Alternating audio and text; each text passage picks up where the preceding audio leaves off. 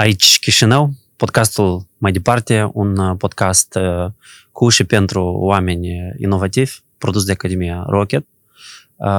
Eu sunt Artur Gurău și astăzi discutăm cu Viorica Tătaru, care este regizoare, jurnalistă și coautoare al proiectului Dincolo din Nistru. Bine te-am găsit la podcast! Bună! Mulțumesc pentru invitație. Și ți mersi că ai acceptat uh, invitația mea. Uh, eu vreau să discutăm cu tine și despre documentarul pe care l-ați făcut Ucraina în Flecker, dar și ținând cont că avem un război la hotare, cel puțin este impresia mea că noi nu suficient de mult discutăm de, despre chestia asta pentru că nu sunt uh, foarte multe subiecte care să fie mai importante decât asta. Iar ținând cont inclusiv și de proiectul pe care îl faci tu, dincolo de Nistru, vreau să discutăm și despre contextul transnistrean și cum, în general, situația din regiune ne afectează și poate să influențeze lucrurile care se întâmplă în, în Moldova. Când s-a început războiul, tu, de fapt, erai în, în Ucraina. Cum ați luat decizia asta? Voi știați că ceva o să se întâmple acolo sau ați primit cumva indicații sau discuții au fost cu, cu colegii din redacție că ar fi bine să mergeți acolo? Păi, chiar la începutul anului, da? Erau niște tensiuni acolo și discuta despre mm, că se întâmplă ceva totuși. Nu se discuta despre război, dar că este o situație destul de tensionată. Și atunci uh-huh. colegii din România au avut nevoie de fixeri și de unde să ia fixeri mai buni decât din Moldova, care pot să înțeleagă și limba și pot să înțeleagă un pic și mentalitatea aia uh-huh. sovietică, hai să zicem, da. la urmă, pentru că nu s-a schimbat foarte tare mentalitatea. Nu este diferență foarte mare între uh-huh. modul nostru de a gândi și modul lor. Cel puțin așa credeam eu până atunci. Dar pe urmă s-au schimbat lucrurile. Dar hai să zic cum ne-am pomenit noi acolo. Am mai povestit și alte ori că norocul sau nenorocul ne-a dus încolo și am mers cu colegii înainte de data de 24. Andrei a mers chiar pe data de 21 în Mariupol, eu pe 23 eram în Odessa, 23 februarie. Și uite, dimineața când ne-am trezit, pe 24, de fapt ne-am trezit uh, alarmele și uh-huh. sunetul telefonului care ne-a anunțat că a început războiul era așa cumva o situație în care mă gândeam unde a început războiul, n-am auzit nimic, n-am auzit mhm. bombardamente. Tu, deși, tu fiind în Odessa. Fiind în Odessa, exact. Și atunci când am început să caut pe sursele media, am început să văd pe net, toți ziceau că se bombardează, s-au început bombardamente. Eu n-am auzit nimic, deci nu eram mhm. aproape de port. Și mă gândeam, de ce o fi asemenea informație dacă de fapt nu se întâmplă ceea ce spune. Mai târziu am înțeles că ele intenționat se, se promovau asemenea informații, să creadă că gata, totul e sub bombardamente și Ucraina a fost luată. Și chiar în același Mariupol, pentru că eu îl sunam pe Andrei și ziceam, spunem ce auzi, ce vezi. Uh-huh. Păi deocamdată nimic, doar agitații, oamenii se agită cumva. Dar e adevărat că acolo se bombardează puternic? Și el zicea, nu, uite, mă uit pe geam, nu văd. Uh-huh. Nu văd bombardamente. Și atunci am început să ne punem întrebări. De ce s-ar da asemenea informații dacă nu se întâmplă de fapt? Noi suntem aici. Am zis, hai să rămânem să vedem care e situația. Ne-am pus și noi o mie de întrebări. Și am uh, stat uh, la sfat și cu colegii și ne-am, uh, ne-am zis că trebuie să mergem înainte. Nu putem să ne întoarcem deja. Gata, dacă a început, noi trebuie să fim acolo. Dacă ne-a prins situația aici, mergem înainte și vedem ce se uh-huh. întâmplă. Nu te-ai temut atunci? Nu te-ai gândit la ah. siguranța ta? Uite, de fiecare dată sunt întrebată despre frică. Eu nu știu cum se explică asta. Nu pot zice că nu mi este frică. Pot doar zice că eu întotdeauna mi-am propus să-mi înfrunt fricile. Și cât de tare mi-a fost frică, atât de tare am vrut să fiu în anumite locuri. Și dacă mi-a fost frică de ceva, acolo m-am dus. Ca să înțeleg dacă eu pot depăși asta și ca să văd cu ochii mei ceea ce spune. Pentru că am descoperit că în momentul în care te duci în locul da, de care ți este frică, poți mai ușor să, să vezi lucrurile, mai ușor să le, să le simți. Și da, da, asta chiar așa și s-a întâmplat, mm-hmm. pentru că eu mă gândeam ce ar fi fost dacă eu de acasă urmăream ce se întâmplă, sau de pe rețele. Te-ai fi pornit? Da, m-aș fi mm-hmm. pornit, pornit cu siguranță, pentru că înainte de a pleca Andrei, eu ziceam că eu tot vreau să merg în Ucraina să mm-hmm. fac un material, să văd care e situația și ziceam, nu, nu, că asta nu pot să meargă femeile, asta nu e pentru femei. Și m-a supărat foarte tare momentul ăsta în care am zis, deci femeile pot merge peste tot, pot face orice, mm-hmm. dar în unele momente totuși nu pot undeva să meargă. Știi nu cum pot. se spune cu femeile bune ajung în rai? Și, stop, Invers. Femeile cu minți ajung în raiș și femeile uh, rele ajung acolo unde vor ele, da? Asta e sexism. Da? E o glumă. și eu glumesc acum. Well, uh, dar hai să oferim un pic de context pentru, pentru cei care nu te cunosc. Uh, Cum a început, de fapt, uh, cariera ta, primii pași în, uh, în uh, regie și în, și în media? De fapt, ce ai făcut la început mai mult? Film sau jurnalism? Eu am făcut facultatea de regie la Academia de Arte și planificam să fac film. Asta era visul meu, dorința mea. Cred că din copilărie, asistând Mhm. uh-huh. platoul de filmare, când taică meu făcea filme, eu visam că, uite, o să ajung și eu într-un moment și o să fiu și eu acolo. Mi-era foarte interesant tot procesul, tot ce se întâmpla pe platoul de filmare. Deci pentru acolo ai mine- primit asta, Exact, acolo era, ingredientul era ăsta. ceva atât de frumos și atât de nu știu, avea un farmec acolo tot ce se întâmpla și eu mi-am Mhm. zis, eu tot aș vrea să fac asta. Deși taică mi-a fost împotrivă și mi-a zis și el la rândul lui că asta nu este o meserie pentru femei, categoric. Femeile au și alte chestii de făcut și o să-mi fie foarte greu. Totuși am insistat. Și n-a putut să nu fie de acord. Am mers și am făcut regia.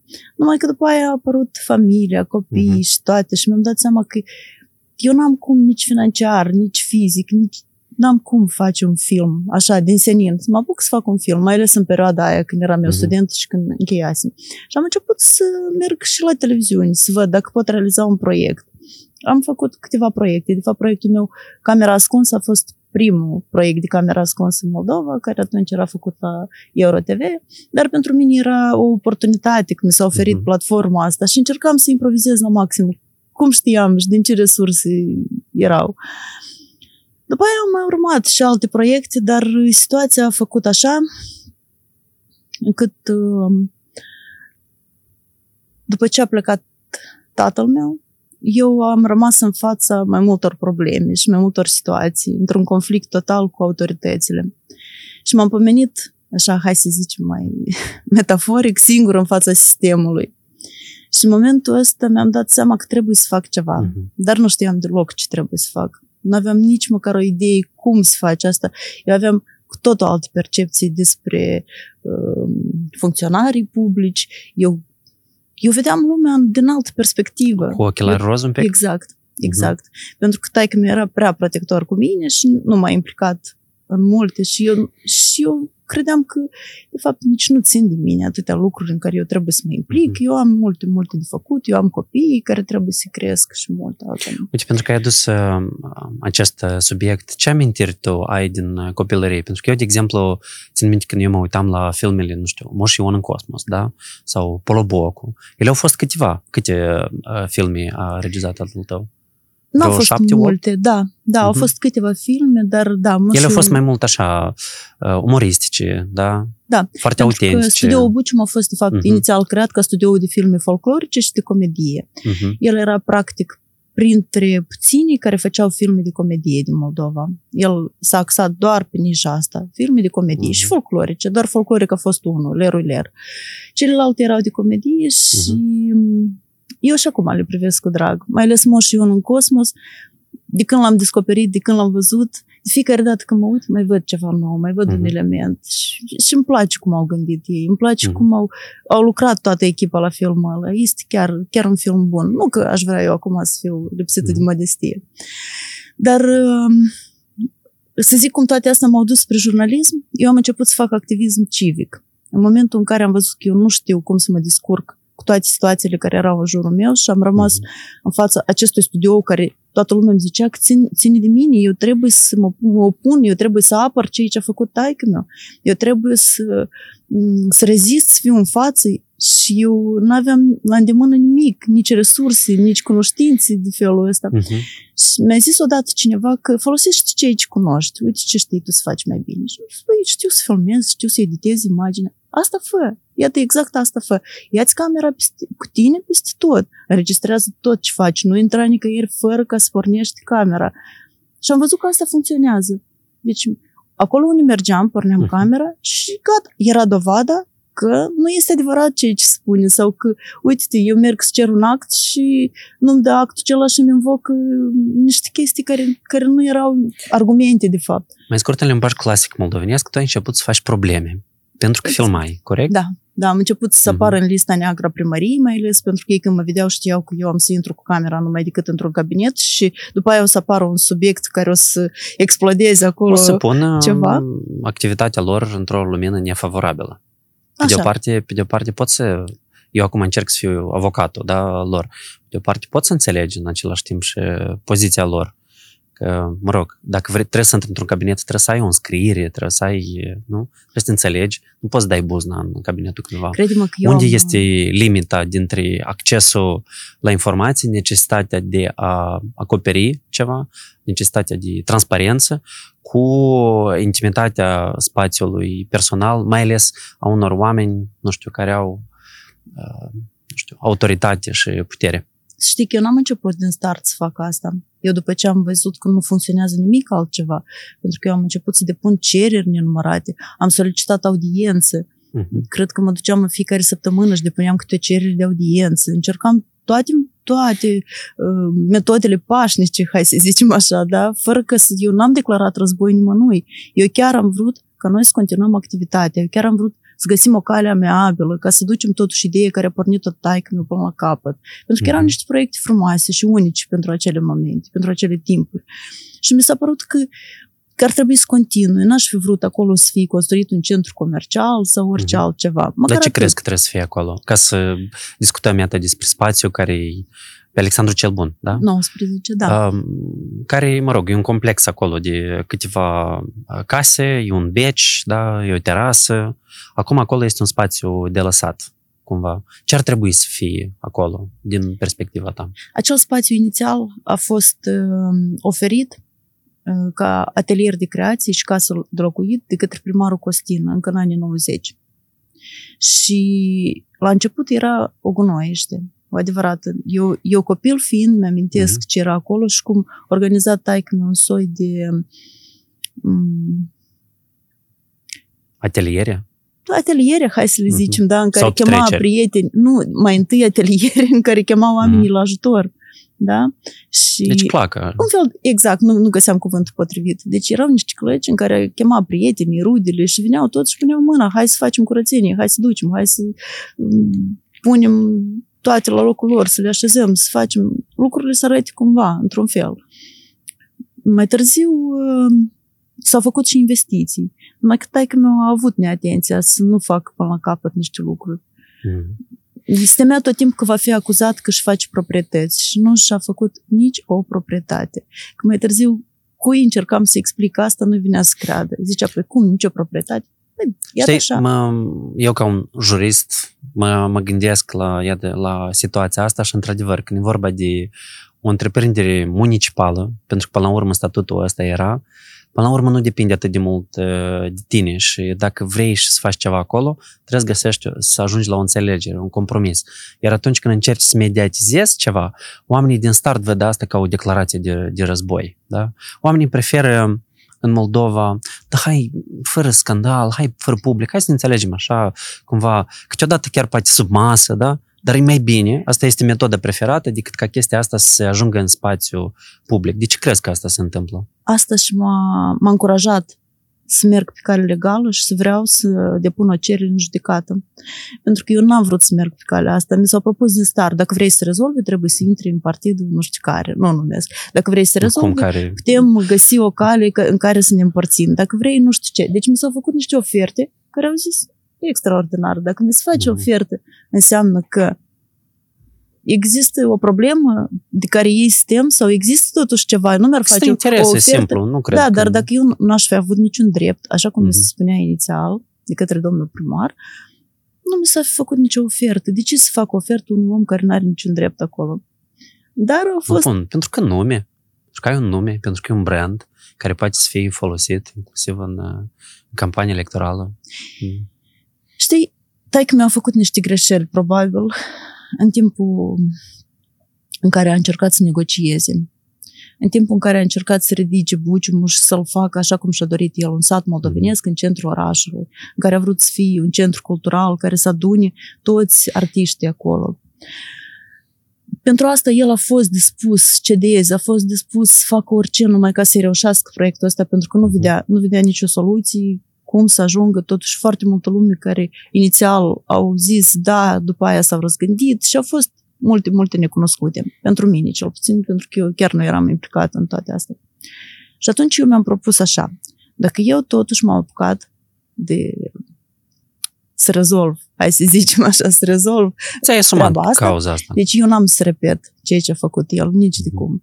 Eu n-am să merg pe calea asta, eu am să merg în moment judecată, chiar dacă n-am să câștig nimic, chiar dacă o să demonstreze că n-am niciun drept. Iată, numai calea asta Ai am să vrut să aleg. fii tu cea corectă, da? care urmează legea și să nu faci niciun fel de înțelegeri cu terți și cu nu știu, Eu nu puteam oficiali. altfel. Cum pot eu să demonstrez că am dreptate dacă eu singur încalc legea? Nu era alt cale, nu era nicio cale Mhm. să încerc să demonstrez ceva făcând și eu exact același lucru și mergând exact pe același drum. Și acum, 10 ani mai târziu, situația este înghețată, fix ca și conflictul nostru din, din Transnistria, nu? Seamănă Da, foarte e, tare. există chestia asta că undeva unde sunt probleme, pur și simplu lucrurile stagnează. Dacă nu se ajunge cumva la o... Dacă nu se ia o decizie, dacă nimeni nu-și asumă concret o decizie și nu-și asumă responsabilitatea. Sigur.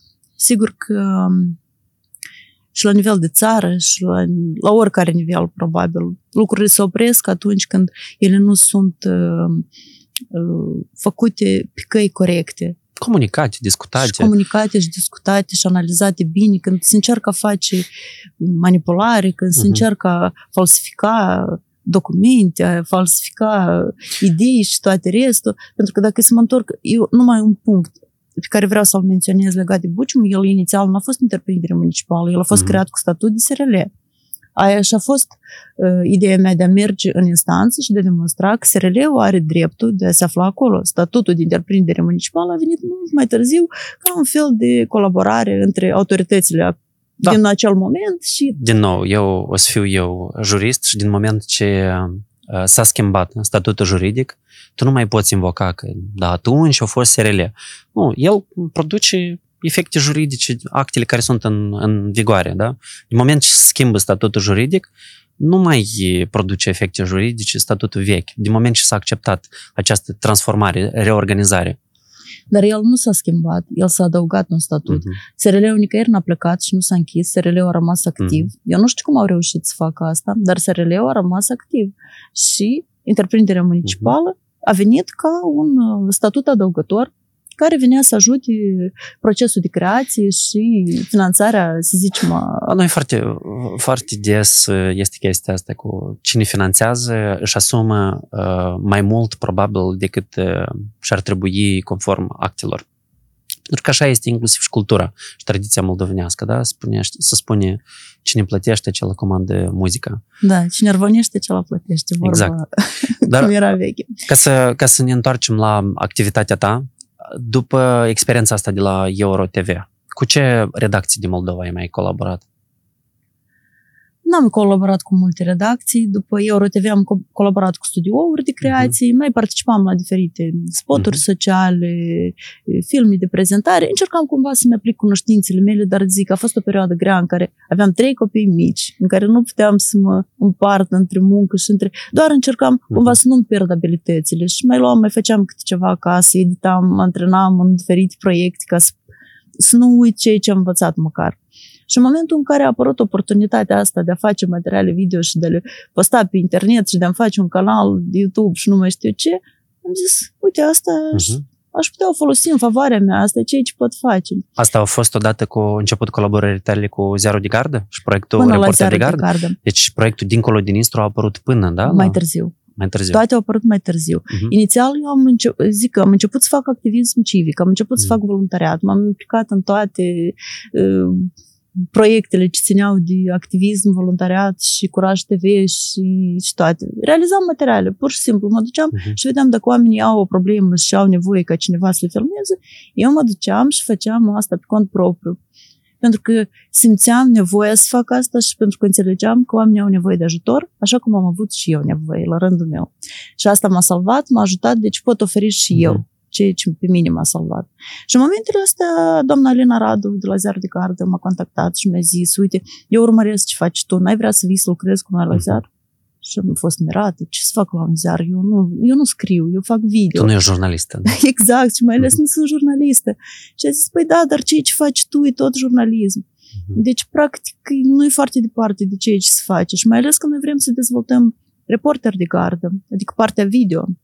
Și anume partea video. asta de teren. Pentru că în ultimii ani eu am observat cum media s-a a trecut așa Așezat printr-un fel de fotolii. transformare spre confort și spre urmărirea pe, nu știu, privesc eu la ce evenimente se întâmplă, da? După asta facem știri din asta. Fiecare face uh-huh. ce poate, eu așa cred. Noi putem să ne completăm reciproc dacă colaborăm. Noi putem face lucrurile foarte bine. Când eu filmez un material în, în teren și îl transmit cuiva în redacție care știe cum să-l publice, știe uh-huh. cum, să-l, cum să-l servească, hai să zicem așa în ghilimele. Da? Și asta e o colaborare foarte faină. Doar că eu mi-am ales tot timpul să lucrez singur și să fac lucrurile practic, 90% iată, tot ce pot face eu. Să merg uh-huh. să-l filmez, să-l editez, să-l public. Aproape în totalitate mă ocupam de materialele video care erau la reporter uh-huh. de gardă. După care am mai început să mai vină colegi, am mai început să facem proiecte comune.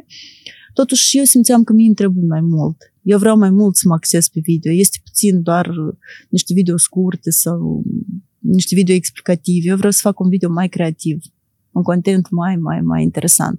Și atunci mi s-a oferit oportunitatea de a merge la TV8 și de a face un material, mhm. un, un proiect care se numea Camera Woman și în care eu eram totalmente adică, autoarea și realizatoarea și tot. Era mhm. un singur om care se ocupa de proiectul ăsta și eram eu omul acela. Și asta mi-a plăcut foarte mult. Asta mi-a dat o libertate extraordinară. Și m-am mobilizat și m-a responsabilizat și eu am mhm. înțeles ce am de făcut și m-am regăsit în asta și am zis, uite, asta e exact ceea ce îmi trebuie mie. Mai mult de atât, poate o să ajung vreodată să fac filme documentare, dar asta e exact nișa mea care, uh-huh. în care eu pot aplica cunoștințele din regie, să le, le pot îmbina armonios cu jurnalismul și, și rezultatul e bun dacă oamenii au ce vedea din asta, dacă oamenilor le este interesant, dacă vizualizarea crește la un milion de, de oameni, da? Ai avut așa materiale? Da, da, am avut materiale. Care din ele au fost uh, Deci materialul care a virale. trecut de un milion a fost cel din pandemie făcut. Uh-huh. Ca să știi, eu în pandemie n-am stat acasă nicio zi aproape. Eu mi-am asumat să merg în teren de fiecare dată și am mers și am făcut materiale cât am putut eu. Și m-am gândit că e necesar, dacă cineva poate nu vrea să iasă sau nu este mhm. obligat nimeni să iasă. Eu m-am dus din propria voință și am făcut materiale care au avut niște rezultate foarte bune și au fost și premiate și la concursuri, dar și vizualizare. 500 de mii, 600 de mii de vizualizări, un milion, peste un milion un material cu biserica care mhm. activa atunci în perioada aia de pandemie și da, care împărtășea oamenii cu o linguriță. Și el materialul ăla. a explodat. Dar nu asta era scopul meu. Nu era scopul meu vizualizarea sau eu nu mă nu mă care e, de fapt, scopul acestor uh, materiale? Ce te motivează să le faci? În primul rând, dacă mie îmi place ceea ce fac, Asta e foarte important pentru mine. Ceea ce fac eu, o fac pentru mine, în primul rând. Și în momentul în care postez un material și foarte multă lume se regăsește sau zici că da, uite, uite ne place stilul ăsta de abordare, pentru că eu nu-l fac uh, reportericesc, da? nu fac un stand-up în fața camerei, eu, eu fac totul din imagini, eu mă exprim prin imagini. Deci și asta e, e cel mai simplu. Storytelling vizual. Așa e. Mai mult spre hai să zicem, stilul recorder. Mie mi-a plăcut foarte mult ceea ce fac ei și mm, am avut și niște colaborări cu ei și am zis că, uite, e uh-huh. ceea ce pot face și eu. Da, o să, o să revin la uh, subiectul ăsta cu recorder, dar am vrut să întreb despre o chestie legată de faptul că, iată, tu ai spus, ai atras atenția la vizualizări. Um, este un, un concept care se numește, de fapt, uh, disaster porn, da? sau um, în spațiul nostru este cunoscut ca senzaționalism. Și foarte des am impresia că pentru domeniul media, cu cât e mai rău, cu atât mai bine. E că dacă undeva, nu știu, sunt proteste, sar audiențele, da? Dacă e, nu știu, conflict militar, explozii, acte teroriste, tot se uită la media, da? Și de la asta cumva parcă crește și cumva respectul de sine a jurnaliștilor și atitudinea asta că ia uite noi ce suntem importanți, tot să se uită la noi. Nu ți se pare chestia asta cumva domină într-o măsură foarte mare jurnalismul din ziua de azi? Mm, nu aș zice că chiar așa. Nu, nu chiar în felul ăsta îl domină. Nu, eu am văzut materiale care absolut iertat să-mi fie aprecierea sau neaprecierea. Dar nu ți cere dar scuze. um, absolut banale și un umor Mhm. banal. Și, niște- și au, doamne, nu știu, au milioane de vizualizări. Și am zis, uite ce public, uite cum publicul caută chestii ușoare care, la care nu trebuie de gândit. Deloc nu trebuie să gândești. Pur și simplu te uiți și un fel de, de umor banal.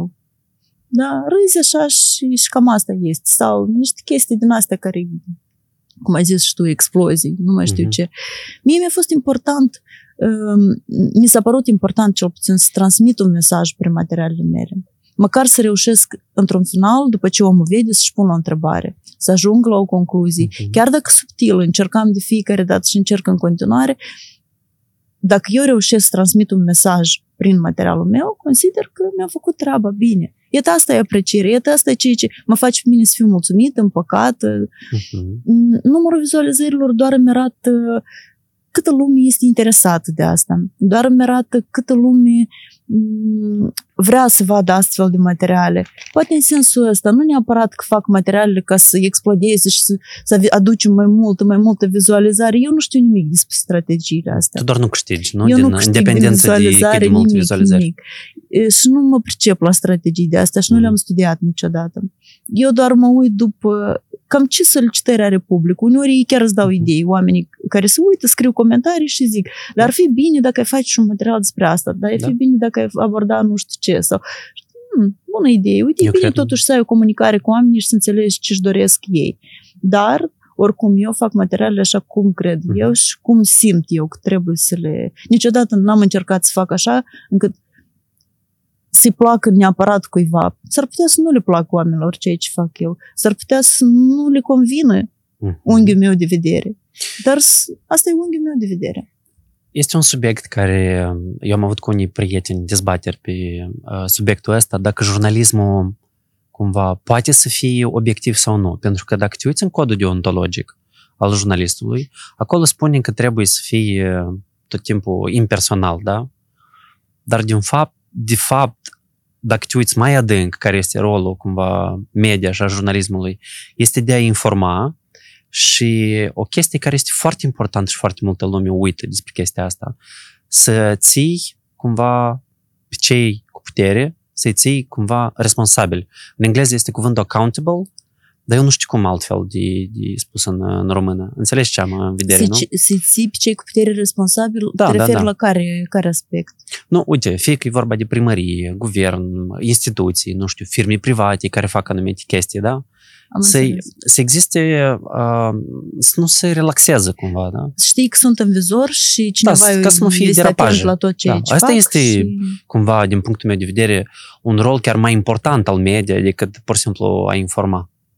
Și uh, acum, inclusiv, apar foarte multe surse alternative de informare, de exemplu pe Telegram, care învinuiesc uh, media din Moldova că este foarte docilă și foarte moale cu puterea actuală, pentru că cumva tăpă ăștia sa noștri. E cumva ăștia să ăștia pe care noi i-am adus, că am scăpat de șei vechi, care erau, cum să-i criticăm pe ăștia? E adevărat chestia asta cumva se observă? Sau asta doar eu, asta observă numai oamenii de pe Telegram și poate că și eu un pic observ asta? Eu n-aș zice că e chiar așa. Nu chiar așa stau lucrurile. Cel puțin despre mine. Eu am să spun tot timpul prin propriu exemplu. N-am să bag mâna în foc pentru nimeni, dar am să zic despre mine. Eu nu pot să fiu de acord uh, când în jurul meu se întâmplă ceva și este grav. Și invers. Eu nu pot să nu fiu de acord când un om, un om are niște valori sănătoase. Eu nu pot să zic că, știi, de fapt, uh, nu mă interesează ce valori are, eu oricum o să, o să fac totul așa ca să, să apar eu și eu să-l critic așa cum știu eu. Cu siguranță am să critic, cu siguranță am să fiu cu ochii pe omul acela dacă o să greșească și nu o să-mi fie frică să zic despre momentul ăsta dacă am Mhm. observat, am remarcat o greșeală. Dar cred că noi suntem acum într-o situație foarte diferită și foarte greu de a vorbi despre obiectivitate Iată, în momentul în care ne aflăm noi acum. Întotdeauna am încercat să păstrez această obiectivitate. cât de mult am putut. Am încercat să respect codul deontologic la maxim, să citesc filă cu filă și să mă strădui să înțeleg tot, tot ce se cere de la un bun jurnalist. Să nu mă implic în niciun fel de discuții sau de alt ordin cu politicienii sau să nu fac devieri de la uh, valorile și principiile jurnalismului sau nu mai știu ce. Doar că războiul ăsta ne-a schimbat pe noi total. Ne-a schimbat percepțiile și valorile ne-a schimbat. Uh-huh. Și mie personal mi-a schimbat într-un fel percepțiile și despre democrație, și despre libertatea presei, și despre multe, multe toleranță, drepturile omului și toate. Mm-hmm. Am Mhm. început să mă uit un pic din altă perspectivă. Nu că eu le-aș ignora acum. Eu doar încerc să, să mă uit și din situația în care ne aflăm noi cu toții și în lupta care se întâmplă paralel cu războiul ca atare și războiul care se întâmplă printre noi acum, pentru că noi trebuie să recunoaștem că chiar dacă la noi nu se aruncă acum rachete și nu se bombardează și nu se luptă cu arma în mâini, se luptă Uh-huh. cu în mediul informațional. Există un război informațional foarte puternic. Există un război în care se luptă cu mințile oamenilor, cu gândirea Mhm. oamenilor, cu modul de a gândi. Și noi suntem direct implicați în războiul ăsta. Și noi nu putem, eu nu aș putea zice că noi nu suntem afectați. Pentru că chiar jurnaliști fiind, eu nu mai pot să fiu atât de echidistantă cum eram anterior, Mhm. ducându-mă în teren și punând o întrebare, omul îmi dă un răspuns. Deci dacă eu văd că omul ăsta este manipulat și dacă el răspândește niște falsuri, eu încerc să-i aduc argumente, eu n-am, Mhm. să, eu n-am să tac din gură în momentul ăla și am să zic, da, sigur, asta e părerea dumneavoastră și cam atât. Nu. Scuze, dar suntem într-un moment în care se aleg drumurile. Noi suntem la răscruce de drumuri acum. Ok. Noi suntem puși în fața situației în care trebuie să alegem. Nu există cale de mijloc acum. Deci în situația în care se face cumva propagandă și se face manipulare, dacă tu încerci să joci conform regulilor și să fii echidistant și corect, tu de fapt din start ești Pierdant. perdant, pierzi. Deci asta înseamnă Pentru că, că asta înseamnă că trebuie pur și simplu să te pui și tu pe baricade și să practic uh, îți asumi un rol, cum de fapt, cum ai spus și tu, termenul un război informațional, înseamnă că ești un fel de, nu știu, soldat sau locotenent, colonel, general informațional și m, contribui și tu la atacuri, da, informaționale sau te aperi, din potrivă, da? Când război așa, este, poți să te duci în ofensivă sau te aperi. Respectiv, dacă se facă această paralelă cu media, la fel.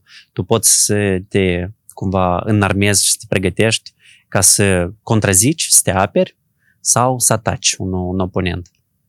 Sigur că îți găsești mai întâi argumente să te aperi. Găsești argumente cum să le arăți oamenilor ăia că greșesc. Poate Mhm. omul, poate nu trebuie să judece oamenii în general, poate nu este destul de informat, poate informația care a primit-o el nu este mm, cea care el crede că ar trebui să o cunoască. Chiar așa și Lui s-a este, pus, de fapt. exact. Adică noi știm că foarte mult timp uh, spațiul nostru informațional a fost extrem de vulnerabil, da? Deci aici au făcut propagandă cu eu nu i-a fost lene. Eu cred că puteai să faci experimente și cercetări pe mințile moldovenilor cât vrei. Începând cu, nu știu, cu știri, terminând cu și umor consumă oamenii. Exact, s-au permis foarte multe chestii, s-au tolerat foarte multe. Și de aia, probabil, și am ajuns în momentul în care a explodat acum totul, știi? Propaganda asta care pe toți ne, ah, ne-a invadat și ne ține așa într-o într-o tensiune în care nu știi cum să găsești răspunsurile corecte, nu știi cum să vorbești. Eu n-aș vorbi despre asta dacă n-aș ști. Eu am fost la toate protestele care au fost organizate de către partidele pro-ruse, finanțate direct de Rusia și noi știm care sunt ele. Noi știm de existența surselor, s-a demonstrat și nouă dată, s-au făcut și investigații și, și avem tot felul de dovezi. Noi știm că pro- cei care au venit să protesteze și care i-a adus, de fapt, Partidul Șor, erau manipulați și rămân a fi în continuare și promovează niște falsuri extraordinar de grave care, care pe bune pe noi o să ne ducă într-un război. Nu cum ei zic, iată, vrea să ne ducă pe noi în război nu știu cine din guvernare Mhm. sau nu știu cum, dar iată falsurile pe care ei le promovează sunt grave. Și atunci nu poți să tolerezi asta, nu poți să accepti și zici, da, sigur, sigur, dumneavoastră aveți dreptul la opinie, puteți să vă ziceți opinia. Nu, în cazul ăsta nu se mai dă dreptul la opinie, cred eu. Ok. pentru că e prea mult deja. S-a ajuns deja prea departe cu toate astea. Și apropo, dacă e să ne legăm de ceea ce se întâmplă acum în Ucraina, la ei, înainte de a începe războiul, tot era foarte mult propagandă pro-rusă și s-au Chiar oprit. și cu toate măsurile care erau și limitările fără canale rusești, oricum, propaganda Erau asta și era. partide pro-ruse care făceau Mhm. propagandă pro-rusă, care la fel se ocupau de manipulare de tot felul, răspândeau Mhm. falsuri și nu mai știu ce. Și uite, s-a ajuns într-o situație în care au pornit un război. Deci eu am ajuns la concluzia că propaganda duce la, la lucruri grave și ea trebuie oprită pur și simplu. Ei nu trebuie de găsit argumente și argumente. Eu m-am pomenit în fața oamenilor la protest în care încercam să am răbdare cât pot eu de mult. Încercam Mhm. să mă informez, stăteam și citeam tot felul de materiale, articole, vineam și aduceam argumente. Și omul nu era dispus să te audă măcar, nu vroia să te audă. El avea în cap băgat niște lucruri în care ți le aducea și și ți le punea direct în față și Deci zicea, avea fermă eu știu convingere. cum asta. Avea convingere fermă. Mhm. Și am zis, nu, deci eu n-am cum să conving așa un om. El are atâtea argumente și are atâtea chestii băgate în cap toxice, încât eu nu pot, dintr-o discuție, să cumva să-l influențez sau eu nu pot să-i schimb lui percepția. El crede în, în niște lucruri pe care nici nu are idee, nu le-a văzut, nu le-a simțit, nu le-a înțeles, lui i s-a spus și el a crezut. Și cam așa funcționează propaganda. Și atunci noi nu putem să fim de acord cu ea și să tolerăm asta numai de atâta că cineva zice că asta e Libertatea dreptul omului cuvântului. sau libertatea de exprimare. Mhm. Stai, deci trebuie să facem diferență. Noi am ajuns la momentul în care trebuie să facem diferențierea între ce înseamnă drepturile omului și ce înseamnă că un om intenționat faci praf din tot ce, ce există, știi? Și Poate nu drepturi și tot. intenționat. Eu foarte des văd iată, acest termen care tu l-ai folosit, manipulare. Pentru mine el este egal cu prostire. Da? Deci, de fapt, tu ai un om care nu este suficient de, nu știu, competent și de informat, da? are anumite porniri mai mult uh, ideologico-emoționale și este foarte, foarte ușor să-i, să-i bagi niște idei și să-l influențezi. Asta este manipulare. Când vine vorba de protestele pe care tu le-ai invocat, eu nu cred că asta e vorba neapărat de manipulare. Asta e, e cu totul altă chestie care, de fapt, a făcut un cocktail cu această manipulare și anume simpla plătire a oamenilor. Oamenii sunt săraci, nu fac uh, nimic, n-au activități și ei sunt foarte ok să-și vândă ziua cu 100 de lei, da? Cum poți să iei omul și să-l angajezi pe câmp, de acolo încă și de dat cu sapa. Da, și te duci la Chișinău, te plimbă încolo încoace și te hrănește. Așa Da. este. Eu niciodată nu i-am judecat pe acești oameni pentru că, simplu, ei au găsit o sursă comodă de a câștiga niște bani. Nu poți să judeci omul că, că are Mhm. niște necesități și trebuie niște bani cu care să trăiască. Dar am încercat să le explic, am încercat să fiu cât pot eu de tolerantă și să le pun întrebări, ce cred ei despre una, ce cred ei despre alta. Și în momentul în care am văzut că, că ei nu că nu le înțeleg lucrurile, dar nici nu vor măcar să le înțeleagă, nici nu sunt dispuși să înțeleagă. Și agresivitatea cu care, Uh-huh. cu care s-au manifestat ei a fost incredibilă. Eu ziceam, eu tot timpul am fost de partea oamenilor care protestează. Eu tot timpul am fost pentru proteste, pentru ca omul să iasă, să-și spună durerea, să-și spună păsul și tot.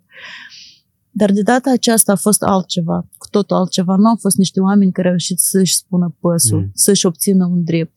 Au fost niște oameni plătiți, manipulați, care au ieșit doar să facă o destabilizare în țara asta. Și am zis pentru prima dată când eu, nu când n-am fost de partea protestatarilor, dar eu am apelat de multe ori la poliție ca să ne apere de protestatari care erau Tu care foarte de obicei agresivi. confruntai da, organele de forță. care eu eram tot timpul împotrivă că Mhm. poliția să ne restricționeze spațiul de muncă, să ne- spațiu public și întotdeauna încercam să le demonstrez dreptul nostru de a activa. Acum am ajuns noi, presa, să cerem ajutorul poliției pentru că nu ne descurcam cu oamenii care au venit să-și Mhm. ceară niște drepturi. Îți dai seama că asta este o aripă mai radicală a unui segment din populație destul de mare, care, într-adevăr, cu toată tăria, crede că crede în zone de influență. Crede că Moldova aparține de spațiu uh, geopolitic, cultural, strategic, uh, militar, dacă vrei, și informațional, de Rusia. Da, sunt oamenii ăștia care cumva sunt mai radicali. Cum poate că am fost și noi, cei care au participat la anumite proteste, tot aripa mai radicală a unui segment din, din uh, populație. Dar, de fapt, realitatea în Moldova este că suntem extrem de divizați. Și um, asta duce la apariția un, acestor cumva ciocniri Pentru că pentru noi asta este straniu, dar pentru dânsi este straniu ceea în ce credem noi, în valorile, nu știu, de libertate. Artur, de, dar de asta e și independență. diferența, că ei nu cred în ceea ce spun. Ei sunt foarte ușor manipulabili. Iată, asta este problema. E foarte bine să crezi în ceva. E Mhm. foarte bine să crezi și fii Da. sigur că, uite, asta este, sunt valorile mele, asta e crezul meu, eu cred în lucrurile astea, dar ei nu cred neapărat în asta. Ei pur și simplu se lasă manipulați și asta e greu, asta e dureros. Când vezi că oamenii, s- nu știu, s- sunt niște jertve Mhm. și încerci să le explici că cineva folosește asta doar Tu dacă îi spui cuiva că e jertfă, din start îl, îl antagonizezi și îl, îl pui în, în, în unghi. Um, Eu aici n-aș fi, drept, n-aș fi de acord cu tine și nu pot neapărat să-ți să dau fii de dreptate și eu cred pur și simplu că um, aceasta este o realitate, că există două Moldove, cumva, și că nu s-a acordat suficientă atenție pentru a găsi chestii care să ne unească și politicienii de până acum au, și-au făcut inclusiv uh, puncte electorale pe această divizare. Fix ca și în Statele Unite, da? Sunt oameni cu valori mai progresive, sunt oameni cu valori mai conservative. Ăștia cu valori mai conservative sunt mai proruși în Moldova. Noi nu trebuie să ne supărăm pe dânsii, asta este parte din societatea noastră. Eu cred că noi trebuie să ne învățăm cum noi putem să valorificăm asta și să ne învățăm să trăim așa ca să poți să te dezvolți în Moldova, să creștem, să, nu știu, să dezvoltăm afaceri, dar nu să ne luptăm între noi. Ca noi să câștigăm și ei să pierdă. Cred că nici nu este vorba despre ca cineva să pierdă sau cineva să câștige. Este vorba că noi trebuie să scăpăm de propaganda asta odată și să o începem așa pe curat. În Ucraina ei au scăpat de propagandă, știi când? După prima rachetă căzută. Atunci a fost interzis totul, totul. Toate platformele și televiziunile care se ocupau de propagandă. Nimeni n-a mai îndrăznit măcar Mhm. să zică ceva despre asta, că uite, de fapt, nu știu cine acolo mi-a spus despre ceva. S-au unit oamenii și am văzut cum ei s-au unit și cum s-au consolidat și au înțeles, de fapt, care este efectul Mhm. acestei propagande.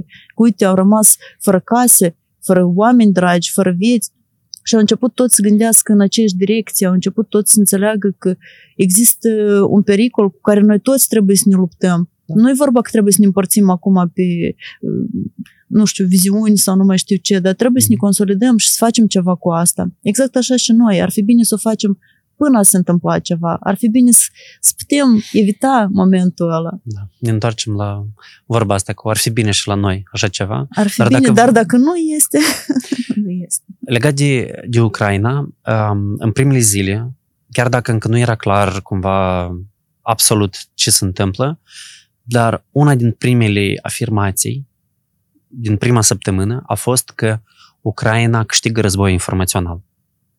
Toată lumea spunea asta, inclusiv și în Statele Unite, uh, podcasterii, oamenii influenți cumva pe care eu îi urmăresc, discutau despre asta și spuneau că, uite, Ucraina a reușit să câștige război informațional. Asta înseamnă, de fapt, că la rândul lor ucrainenii tot au făcut propagandă, nu? Și Zelensky, care este un comunicator extraordinar și care are experiența da, extrem de bogată în producție, în media, da, în show-uri televizate, au reușit să folosească componenta asta informațională în uh, război. Asta înseamnă că ei tot au făcut propagandă. Respectiv, când tu spui că trebuie să scăpăm de propagandă, înseamnă că toți trebuie să renunțe la propagandă sau trebuie să facem propagandă, dar de ce e corectă? Mm. E grea întrebarea care mi-a pus acum și eu stau și mă gândesc cum să, cum să încerc să o explic, pentru că și eu mi-am pus de foarte multe ori întrebarea și am văzut, am înțeles că există și de partea aia un soi de propagandă. Dar eu nu știu dacă asta are explicații când tu zici că ea este o propagandă în scopul apărării sau este o propagandă în scopul uh, devastării, E- știi? Deci e aceeași e propagandă. propagandă. Exact, arma nu este... Un partid sau un guvern are nevoie de arme propa- propagandistice, da? Câteodată asta este, nu știu, o televiziune, câteodată asta e un ziar, câteodată asta sunt niște experți, de exemplu, oameni care, nu știu, se duc la televiziuni și promovează un anumit punct de vedere. Asta face parte din propagandă. Și dacă asta se întâmplă, asta este o realitate. De ce noi pur și simplu nu acceptăm chestia asta, spunem lucrurilor pe nume și nu spunem neapărat că noi facem jurnalism independent, dar restul sunt plătiți, de exemplu. Ha. Provocătoare întrebare, doar că eu, stăteam și mă gândeam la aspectul ăsta când tu zici că ei fac propagandă. Ce fel de propagandă fac ei? Ucrainenii? Da. Zic că ceva care ar fi, nu știu, care ar afecta pe ruși într-un fel? Mm, nu. Uite, eu când vorbesc, de exemplu, de, la, de propagandă, în primul rând l-am în vedere, de exemplu, pe Aristovici, care în primele zile transmitea anumite mesaje. Diminua din uh, cumva impactul negativ pe care îl are războiul asupra Ucrainei. Încerca să spună că de fapt noi suntem în control. Chiar când după asta el recunoștea că erau situații care erau pe muchii de cuțit, dar el trebuia, el era responsabil de faptul ca oamenii să aibă încredere, să le mărească patriotismul, speranța, să se ducă și să înregimenteze în armata ucraineană. Da? Deci unul din scopurile principale a propagandei, probabil în primul zi, în prima zi, a fost de a crește acest spirit civic da, ucrainean și de a-i determina pe oameni să ducă, să ia arme, să se înarmeze, să-și apere. Deci, cumva, se poate spus că e o propagandă pozitivă. Nu? Deși mai devreme ziceam că propaganda nu poate fi negativă sau pozitivă, totuși, vezi, aici sunt niște, niște lucruri care sunt împărțite și niște viziuni împărțite. Mm-hmm. Că mai devreme și noi spuneam că nu poți lupta cu ceva fără să folosești aceleași arme. N-ai cum. Deci tu nu poți să uh, mizezi pe drepturile omului în timp ce ăștia încalcă drepturile Eu omului și că... calcă totul în picioare. Uh, sau nu poți să vorbești despre libertatea presii în timp ce ăștia răspândesc falsuri într-una și tu încerci să lupți cu aceleași arme, doar că... Nu cu aceleași arme. Pentru că, uite, podcastul nostru, de fapt, este mai mult despre inovații și tehnologie. Și am vrut să discutăm inclusiv despre acest subiect, pentru că eu cred că inovațiile și tehnologiile au făcut cu adevărat diferența în acest război. Din primele zile, tu vedeai niște oameni cenușii, apatici, care vorbesc din partea rușilor și tu îl vedeai pe Zelenski care viu și transmite mesaje filmate cu telefonul. Fix așa cum și eu fac videouri de astea, fix așa cum și tu faci și mulți care ne privesc, tot fac telefon, uh, video așa cu, cu telefonul. Tu vezi vloggeri, chestii, content pe YouTube, nu neapărat uh, de astea scripturi citite de pe teleprompter la, la televiziuni. Da, asta, asta e diferența. Eu nu cred că s-au folosit aceleași arme. Eu cred că propaganda folosită de ucrainieni a fost mult mai inovativă și de succes. Așa este, chiar, chiar așa este, pentru că eu ziceam că dacă nu ar muri oameni în acest război, ar fi foarte interesant de urmărit tot ce se întâmplă. Iată, asta e unica părere de rău că mor oameni. În rest, ceea ce fac ei, crede-mă că paralel cu exploziile ca atare, uh-huh la ei a explodat așa o doză de creativitate și de ingeniozitate și de tot. Mm-hmm. Pur și simplu uimitor. Asta chiar m-a, m-a impresionat și m-a încurajat foarte tare aflându-mă acolo și văzând, iată, latura asta a lor. Da. Parcă am descoperit ucrainenii și creativitatea asta a lor care nu are limite și care nu se mai, nu se epuizează. De fiecare dată găsesc chestii noi și încearcă prin tot felul de, nu mai știu ce. Și de multe ori întrebăm, cum reușiți să păstrați simțul umorului, cum reușiți să fiți uh-huh. pozitivi? Zici, păi dacă n-am face asta, am fi pierduți. Ar, deci trebuie cumva să ne apărăm. Deci este o armă. Deci asta face parte din setul de aptitudini care tot fac uh, diferența. Așa este. Ei cred că și ei s-au redescoperit mm-hmm. și au început să fie atât de inventivi și să folosească și tehnologiile și toate, tot felul de tehnici, de procedee și să mhm. filmeze și în uh, tranșee și billboardurile astea lor cu tot felul de mesaje, conjurături. Au inventat atâtea și atâtea da, chestii. Chestia asta cu Russian worship, uh, go fuck yourself, uh, cu, cu ruschii carabali. Și cu nu mai știu ce E Doamne, epic. Așa de adică, multe. mă rog, sau, nu știu, ceea ce inclusiv ce scrie Da, eu nu zadar astăzi m-am îmbrăcat. A nu, a nu scăjă pălenița. Eu știu video acela, adică eu l-am văzut cu faptul că erau prinși niște de ăștia sub acoperire, da? Erau care erau infiltrați prin oraș și așa erau descoperiți ăștia ruși care erau Așa, așa. Noi chiar primele zile lines. chiar ne puneau să zicem, când treceam la un filtru, ne ziceau, mhm. spuneți palenița și îmi venea cumva așa, ah, dar nu pot să zic cu accentul ucrainean, mm-hmm. oricum nu pot să zic. Și mă antrenam. Cum să zic? Da. Paleniția, paleniția, cumva așa trebuie să sune. Și erau multe chestii care cumva... Adică rușii, așa... rușii nu pot să zic, nu pot să pronunți corect, da? Așa iese, nu știu. Ideea este că Dar asta toate, e, toate astea te um, ajută un pic să ieși din, din starea aia și din drama care se întâmplă în jurul lor. Pe Mhm. bune te ajută. Eu nu știam că așa poate să funcționeze un cuvânt. Dar ei au luat fiecare cuvânt și l-au uh, au folosit tot. Tot și fac în continuare asta. Fiecare cuvânt care se spune în apă, da, sau fiecare întâmplare, ei din asta construiesc o întreagă poveste. Ei știu cum să, cum să aplice și tehnologiile și cum să folosească de toate astea ca să Mhm. promoveze, ca să vorbească, ca să-i audă lumea. Și cred că noi suntem într-o perioadă în care războiul nu mai este așa cum l-am văzut noi în filmele sovietice, pe ecrane. Războiul se întâmplă cu totul altfel și se întâmplă paralel. Uite, asta tot e un soi de război. Uite, asta e arma lor pe care ei au descoperit-o și au zis, hai să ne Mhm. folosim de ea, hai să, hai să facem parodii, hai să ironizăm, hai să râdem de ei. Și credem că funcționează. Da, în partea asta ajută enorm și partea asta de cântice, da, și uh, glume și, nu știu, uh, de astea scrise pe pereți, da, stenciluri Mesaje. și, și mesaje, ele sunt menite să ridice starea de spirit și să motiveze ucrainenii și ucrainenii acum sunt extrem de motivați și chiar o să te rog să ne povestești um, ce interacțiune ai avut și pe de altă parte sunt menite să-i demotiveze pe cei care vin, da? Cei care sunt uh, agresori și a- au atacat. Da? Deci e strategie de război. Mhm. Foarte fain, apropo, foarte bună. Mi-am amintit acum când ziceai Mhm. că să- să-ți povestesc ceva și mi-am amintit o scenă recentă din Slaviansk. Da? Noi am fost acum în regiunea Donetsk și m, am mers să ducem ajutoare, am mers cu voluntarii și am filmat momentele alea și s-a adunat mai multă lume într-o curte și erau toți, deci aveau așa niște m, nu știu, o tristețe în ei, o, erau supărați, erau chinuiți, după bombardamentele alea toată ziua, la ei tot acolo e distrus, e ruinat. Și vedeam, știi că oamenii nu au chef nici de vorbă, nici de distracții, de nimic. Adică erau așa foarte, foarte um, într-o stare nu prea, nu prea bună. Și în momentul în care unul dintre voluntari a luat o chitară și a început să cânte Cervona Calina, doamne, eu mă uitam la fețele oamenilor cum s-au Da. da. luminat pe loc și au început să cânte și ei. Și am zis, cât de tare au ei nevoie totuși de emoții. În afară de produse, în afară de lucruri generatoare și alte feluri de chestii care îi ajută să supraviețuiască, ei au nevoie de emoții. Mhm. Da, și funcționează foarte bine. În, moment, în primele zile când eram în gara de Lvov și acolo veneau mii și mii de refugiați și era o tensiune și era o atmosferă, cineva plângea, cineva își lua rămas bun. Și când îi vedeam că se adună în cercuri și cântă, wow, nu venea să cred. Mie mi se părea că acum o să fie acolo o dramă totală. Ne uitam și noi și ne gândeam cum să ajutăm oamenii ăștia, măcar vorbind cu ei, să-i susținem moral.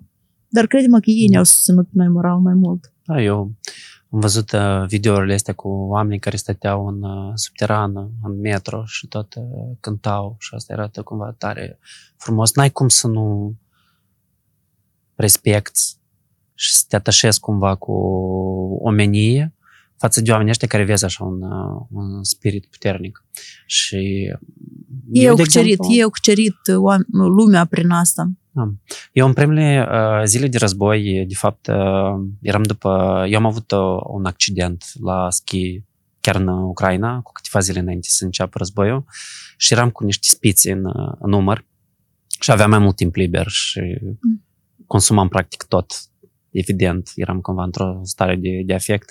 Dar atunci m-am simțit cumva așa de tare parte cumva și m-am identificat inclusiv că eu am și niște rădăcini cumva ucrainene și chiar discutam cu prietenii și zic, păi, eu am impresia că eu parcă sunt mai ucrainean decât parcă sunt român.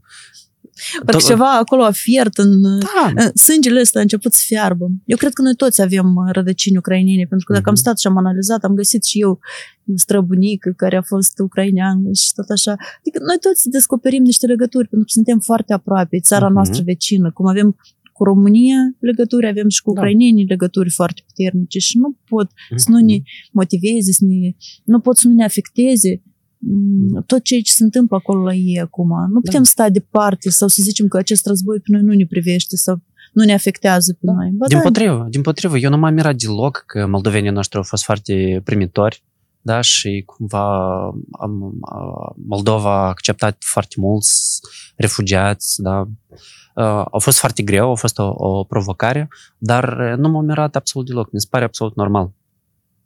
Eu ziceam că, din păcate, oamenii numai în momente grele sunt uniți. Ce-ar fi dacă s-ar uni și în, cel, în, celălalt, uh-huh. da, în cealaltă perioadă de timp? Dacă întotdeauna ar găsi o soluție ca să fie uniți, să ajute, să, uh-huh. să mobilizeze, să consolideze toți, cred că s-ar rezolva multe dintre problemele pe care le avem noi acum. Dar noi reacționăm numai în situații extre, extremale, să zicem.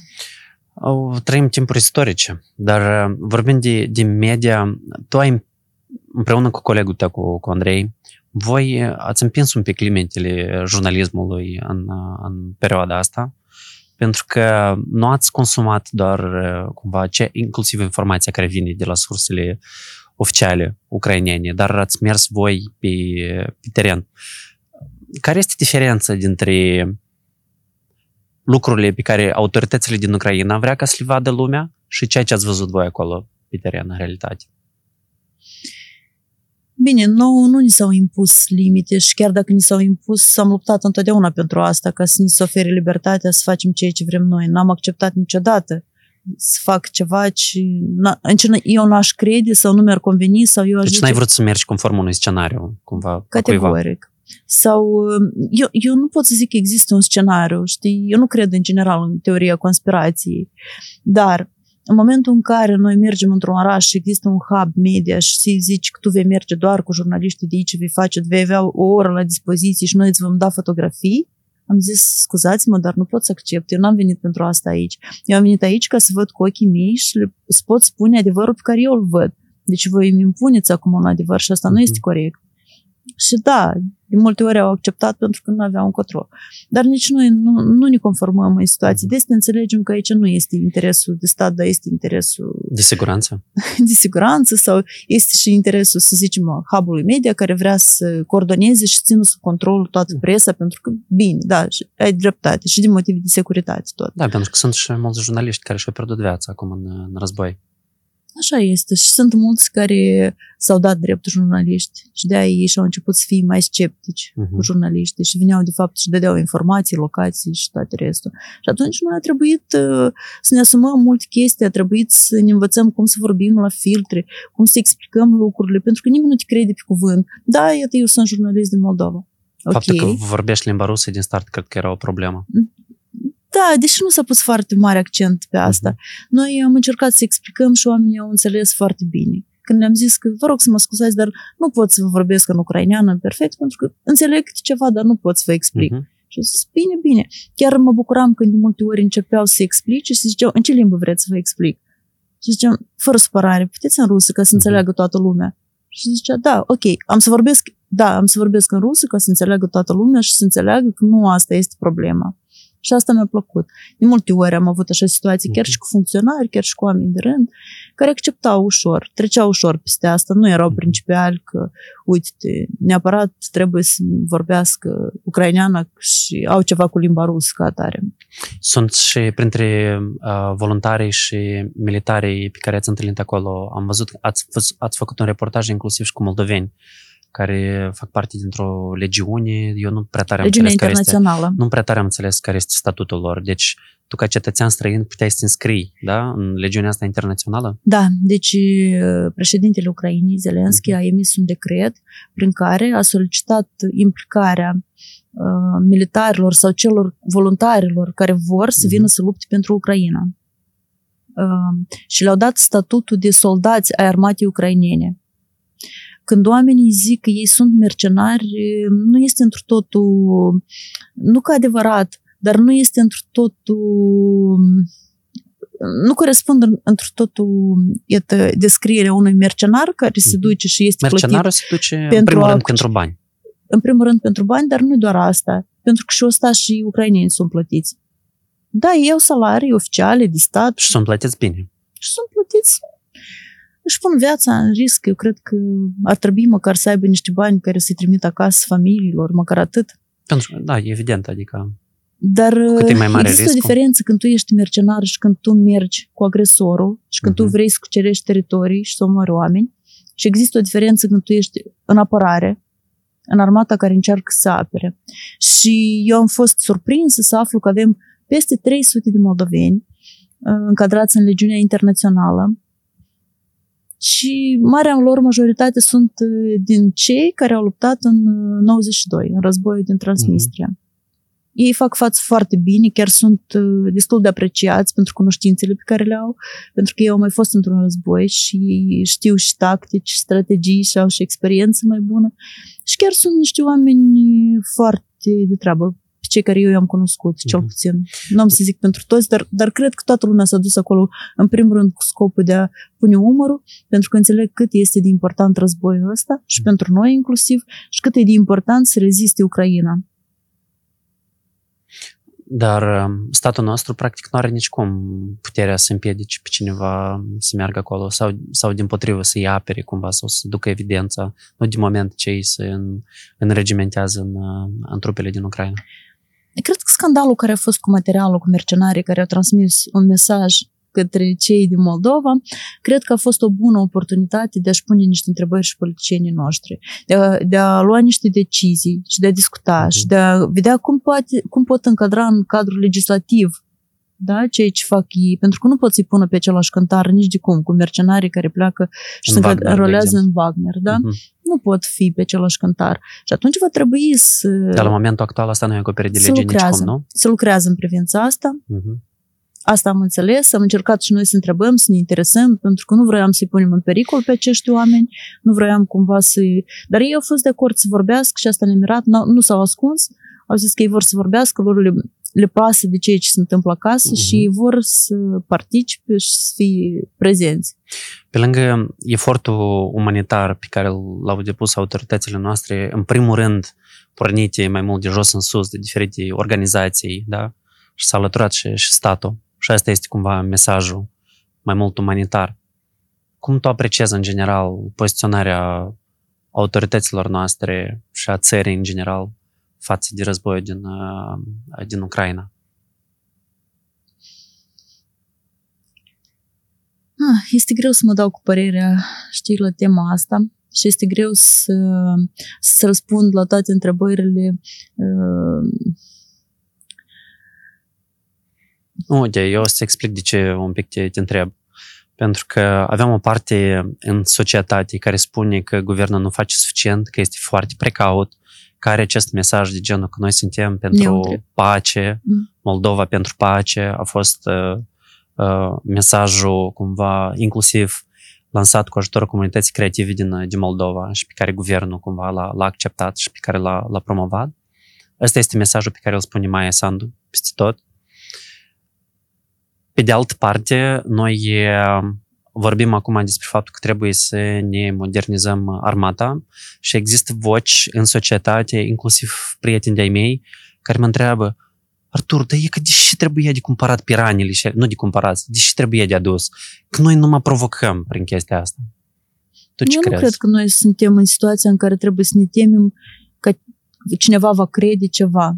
Noi trebuie să facem ceea ce credem noi că trebuie să facem, mai ales în situația în care ne aflăm și avem un război la hotar, la câteva mhm. sute de kilometri. Noi trebuie să fim pregătiți, noi trebuie să ne apărăm. Noi nu știm care sunt planurile de fapt a Rusiei și să mizăm pe aia că ei susțin mm, sau că ne-au impus neutralitatea asta, da?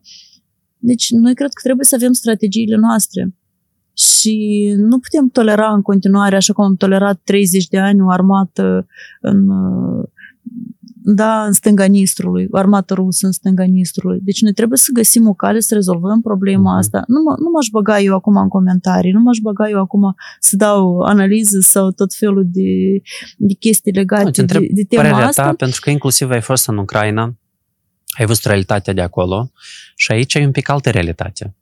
Da? Mm, în Ucraina există uh, susținere peste 90% pentru acțiunile guvernului. La noi e 50-50 și asta mi se pare un risc foarte mare. Și noi dacă nu discutăm despre chestia asta și încercăm tot timpul să fim numai așa corect, să nu ne dăm cu opinia, nu mi se pare o strategie tare bună.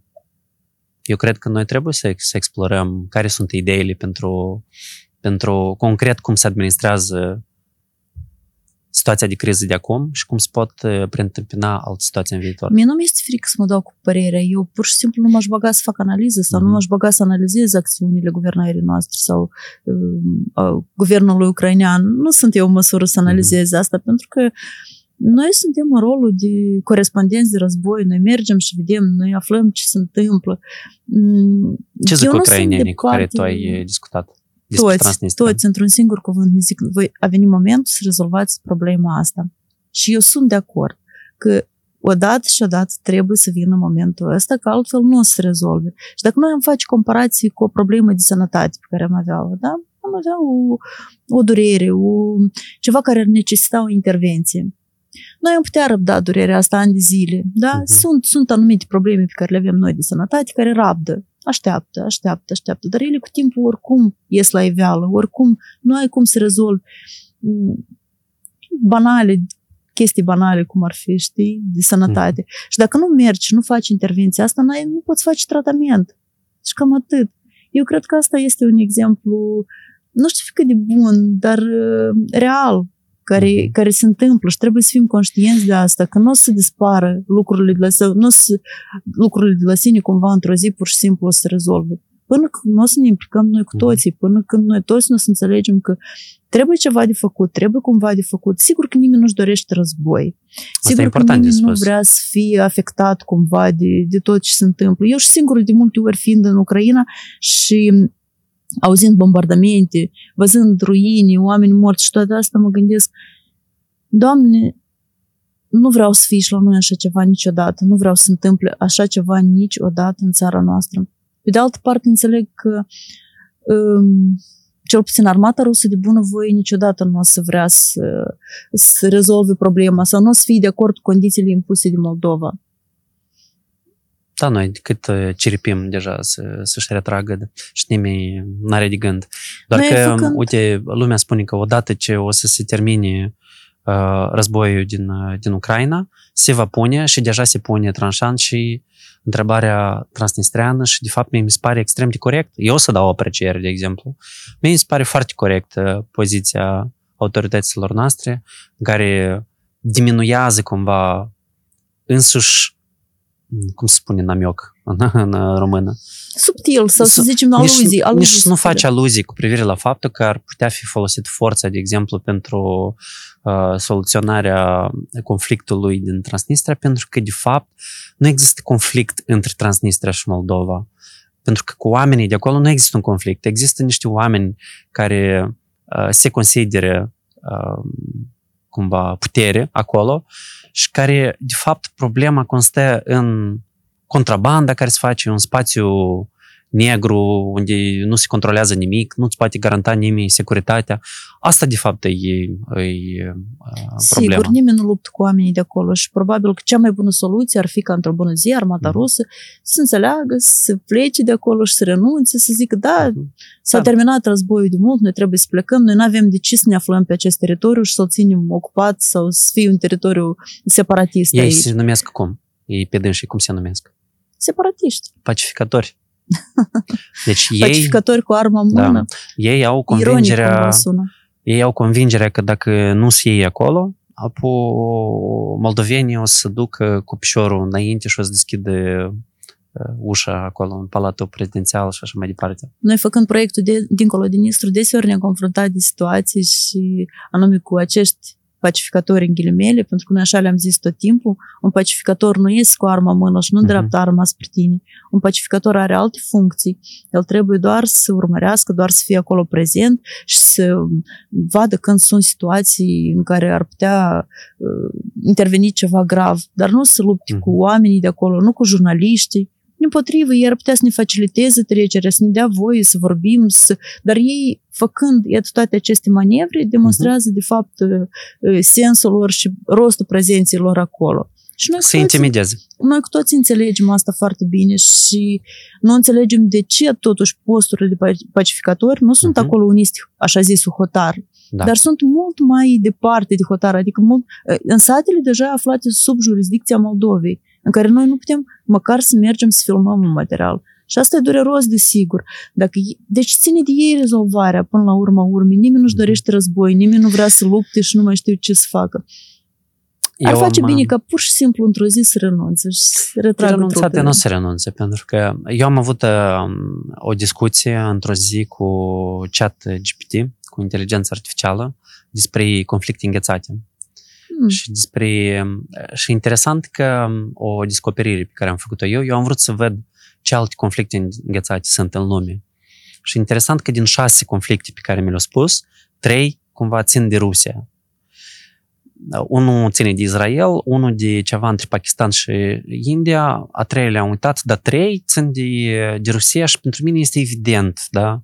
Că asta este cumva o, o strategie, cumva de a pune gheara, da? Și de a și asta e o problemă de securitate națională, de independență, de suveranitate. Și în primul rând, că am întrebat cum să, cum se poate de hotărât. Și spune că în primul rând trebuie prin negocieri, da? Și eu cred că nu trebuie pur și simplu să le spunem că plecați, dar să, le, să insistăm pe o alternativă. Și să nu punem, iată, este un film tare bun despre Dick Cheney, care a fost vicepreședinte în Statele Unite, și ei când spuneau o anumită formulare, oamenii erau împotrivă, dar când schimbau formularea, oamenii își schimbau părerea. Și eu cred că când vine vorba atât concret de problematica transnistreană, nu trebuie să insistăm probabil în negocieri pe faptul că trebuie armata rusă, de exemplu, să plece, pentru că asta este văzut foarte cumva ofensiv, dar trebuie să insistăm ca, de exemplu, să existe poate o formă, de exemplu, de pacificatori, dar e să fie sub egida, de exemplu, Națiunilor Unite. Deci depinde cum, pui, cum formulezi. E, e o chestie de, de comunicare care schimbă radical percepția. Dar s-a vorbit despre asta ani de zile, că pacificatorii să fie civili, să nu fie militari, uh-huh. să nu fie arme acolo. Despre asta s-a vorbit ani de zile. Și cred că se vor duce negocieri în Mhm. continuare. Cred că la maximum se vor încerca negocieri, se vor încerca um, de a impune niște reguli, de a face tot ce se poate pe cale pașnică. Eu Nu, iată, cred noi facem încă de 20 ceva de ani, iată, să fac uh, negocieri și așa numite, așa de numite, 30 pentru că chiar. uh, acest termen, așa numit, așa numit, el tocmai mi iese pe, pe ochi și pe urechi, peste tot. Dar s-au făcut așa numite negocieri și așa numite măsuri de sporire a încrederii, da?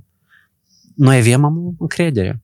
Iată, între autoritățile, de exemplu, între, da, între așa zisele autorități, de exemplu, din Transnistria și cu a noastră, există vreo doză de încredere? Iată, noi 30 de ani am făcut măsuri de sporire a Dacă încrederii. noi avem încredere Sub în asta ei s-a sau dat- ei în noi? Reciproc. Eu n-aș vedea motive de ce n-ar avea încredere ei în noi.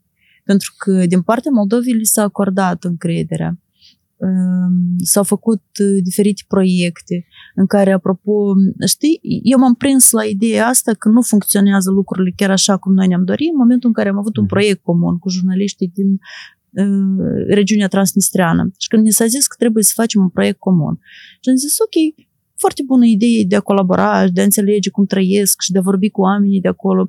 Numai că noi n-am avut acces acolo nici de cum să filmăm. Ei au putut să vină. Și am zis atunci celor care au inițiat proiectul, cum vă imaginați? Deci puneți problema asta în primul rând. Cum noi să facem un material comun dacă noi nu avem acces în zona aia? Vedeți, deodată noi suntem limitați total. Noi nu putem merge să filmăm oamenii de acolo. În schimb, ei pot face asta. Noi nu suntem mai egal. Haideți măcar să egalăm lucrurile astea, măcar în mediul nostru, dacă putem face asta. Și atât de aici, o- un simplu exemplu, un exemplu banal. Mie mi se pare că se merge în întâmpinare către ei foarte mult.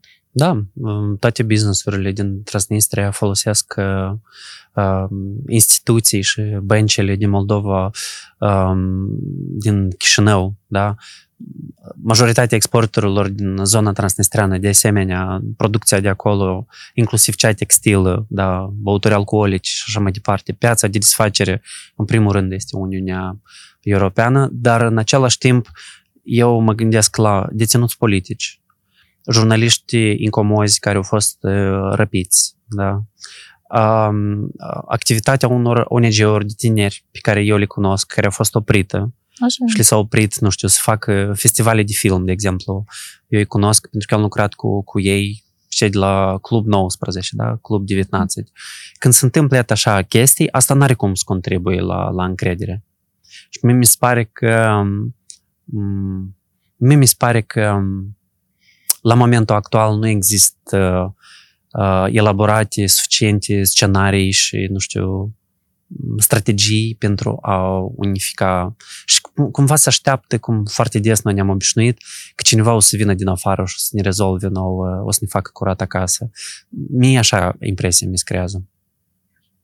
Nu știu dacă se mizează neapărat pe asta că cineva din afară ar trebui să rezolve sau că nu există o altă soluție pentru asta și trebuie să vină neapărat cineva din afară să rezolve. Nu știu, nu pot să zic cu siguranță sau nu pot mm. face o afirmație din asta, dar uh, bănuiesc că ar trebui să fie impuse mai multe mm. reguli pe care ar trebui să le respecte partea transnistreană, autoritățile transnistrene, hai să zicem așa ar trebui să se conformeze unor reguli și trebuie mai multă voință, mai multă insistență din partea politicienilor noștri. Politicieni, sigur? Guvernarea, politicienii, cine altcineva? Te referi da, oamenii la simpli. și oamenii simpli? Uite, eu, de exemplu, cred că ceea ce faceți voi cu reportajele dincolo din Istru, asta trebuie făcut mai mult, la scară mai mare și eu cred că asta cu adevărat are capacitatea să sporească cumva încrederea pe ambele maluri a, a Nistrului, să arăți povești a oamenilor de, um, din de zona asta. Și de alta. Da. Să creeze oportunități pentru oameni să-și dezvolte afaceri, să fie proiecte educaționale, de exemplu, comune. Eu cred că mai degrabă cred că ține de inițiative care pornesc cumva de jos în sus și țin de inițiativa oamenilor care nu neapărat sunt la guvern. Eu cred că de acolo putem să ne așteptăm mai degrabă la o soluție decât la așa zisele autorități. Și a noastră și a lor. Da, dar foarte multe lucruri se fac cu acordul sau cu dezacordul autorităților. Și în momentul în care tu te afli într-un sat din uh, regiunea transnistreană, dar sub jurisdicția Moldovei și poliția uh-huh. Moldovei nu are acolo acces măcar, da. păi atunci tu ești regat, nu poți face mm. nimic. Noi ca jurnaliști mergem să facem acolo un subiect și suntem reținuți. Parcă am fi spioni și nu mai știu ce, deși nu suntem pe teritoriu. Păi nu sunt deocamdată, glumesc. glumesc, desigur, dar, dar e, e foarte dureros. Știi, când mergi doar să vorbești cu un om, să faci un subiect cu un om și te întreține și trebuie să te închidă pentru că tu ai trecut prin fața lor. Deci, și poliția Asta Moldovei... Exact. Și poliția Moldovei mm-hmm. nu are dreptul să apropie de noi. Cum să interpreteze asta? Cum să vezi? Cum să rezolve asta între oameni dacă nu trebuie să rezolve asta autoritățile mai întâi de toate? Mm, noi de foarte multe ori ne-am simțit intimidați și am încercat să opunem rezistență cât am putut. Și cineva ne zicea, de ce vă trebuie atâtea probleme? Am zis, nu, noi trebuie să, să învățăm că există niște reguli. Noi trebuie să le demonstrăm că noi avem voie aici. Ei trebuie să înțeleagă ceva, nu neapărat cu ceartă, uh-huh. dar noi trebuie să explicăm lucrul ăsta, ca oamenii să înțeleagă că nu e vorba aici că eu să ne intimideze și noi de frică o să fugim acasă. Dar de asta, că există niște reguli pe care trebuie să le respecte și o să le respectăm reciproc și să ne înțelegem bine. Știi ce crede despre regulile voastre? Știu.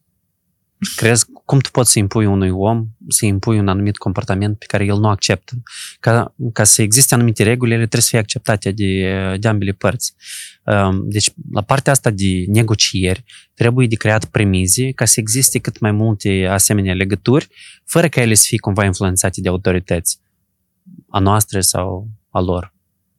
Nu știu, eu, noi am fost implicați cu, cu echipa mea în, într-un program care se numea Vzliot, care a fost uh, finanțat mai întâi de ambasada britanică, pe urmă de Visegrad Fund, uh-huh. în care au venit mai mulți tineri din uh, Transnistria și cu tineri inclusiv și din uh, Moldova, din toate regiunile Moldovei, de la Bălți până în Găgăuzia, erau activități care cumva să le dezvolte capacitățile, aptitudinile și s-au legat prietenii și s-au legat cumva colaborări, proiecte comune și cumva au văzut cât de fapt idei similari.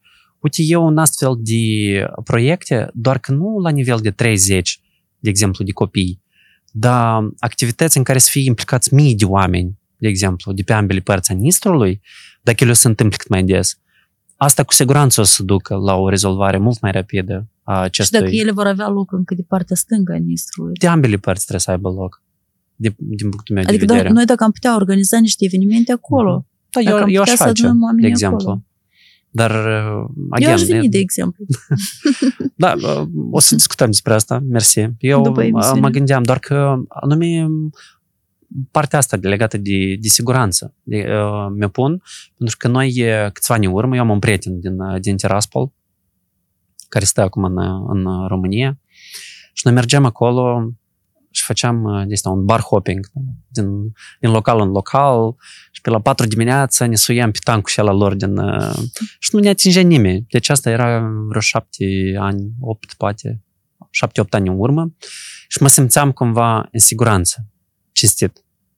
Acum, eu, de exemplu, cred că lumea este mult mai cumva paranoică și încordată și eu cred că n-aș putea să fac aceleași lucruri care le făceam noi cu prietenii pe acolo în mijlocul nopții în piața aceea lor din Transnistria. Bine, mie acum, după război, mi s-a părut că este un pic mai simplu de a, de a merge chiar și până la Tiraspol. Dacă anterior nu mergeam pentru că știam cu siguranță uh-huh. că vom avea uh, restricții, că vom fi puși într-o listă, nu mai știu ce, și ne-au atenționat și avocații să nu intrăm pentru că s-ar putea să nu putem ieși și multe alte. Mi-am uh-huh. asumat asta. După ce am fost în Ucraina, mi-am asumat și am zis, ei bine, după uh-huh. explozii și bombardamente, ce poate fi mai rău? Niște oameni care este amenințe, Uh-huh. Hai să mergem să vedem care e situația, de ce nu putem intra acolo. Aveam de făcut un subiect și am intrat. Bine, am păstrat discreția cât am putut noi, am mers ca turiști cu autocarul, da, cu grobuzul de rută. Ei știu cine ești tu, de exemplu. Dacă faci proiectul dincolo din Istru, dacă apar la TV în Moldova, e cu siguranță știu Dar cine, cine sunt eu? Ce, ce am făcut eu împotriva lor? Asta e și chestia, exact, că de asta și sunt împăcată cu nu... mine, că nu sunt uh-huh. un dușman al lor sau uh-huh. nu am venit acolo să fac un rău cuiva. Din potrivă, încercăm să vorbim cu oamenii, să vedem cum gândesc ei, să vedem cum trăiesc oamenii ăștia. Asta pentru noi este interesant. Noi nu ne ducem să facem politică acolo. Noi vrem să cunoaștem istoriile oamenilor. Într-un fel, probabil, tu faci un pic politică. Tu doar ai o anumită poziție. Eu glumesc.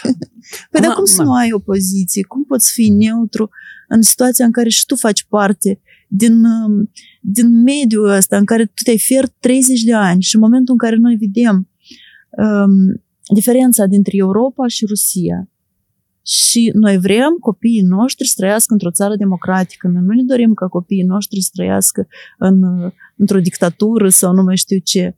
Iată, aici alegerea este simplă și noi deja nu ne poziționăm ca nu știu ce fel de activiști sau uh, jurnaliști care trebuie uh-huh. să fie, de, care nu trebuie să fie partinitori.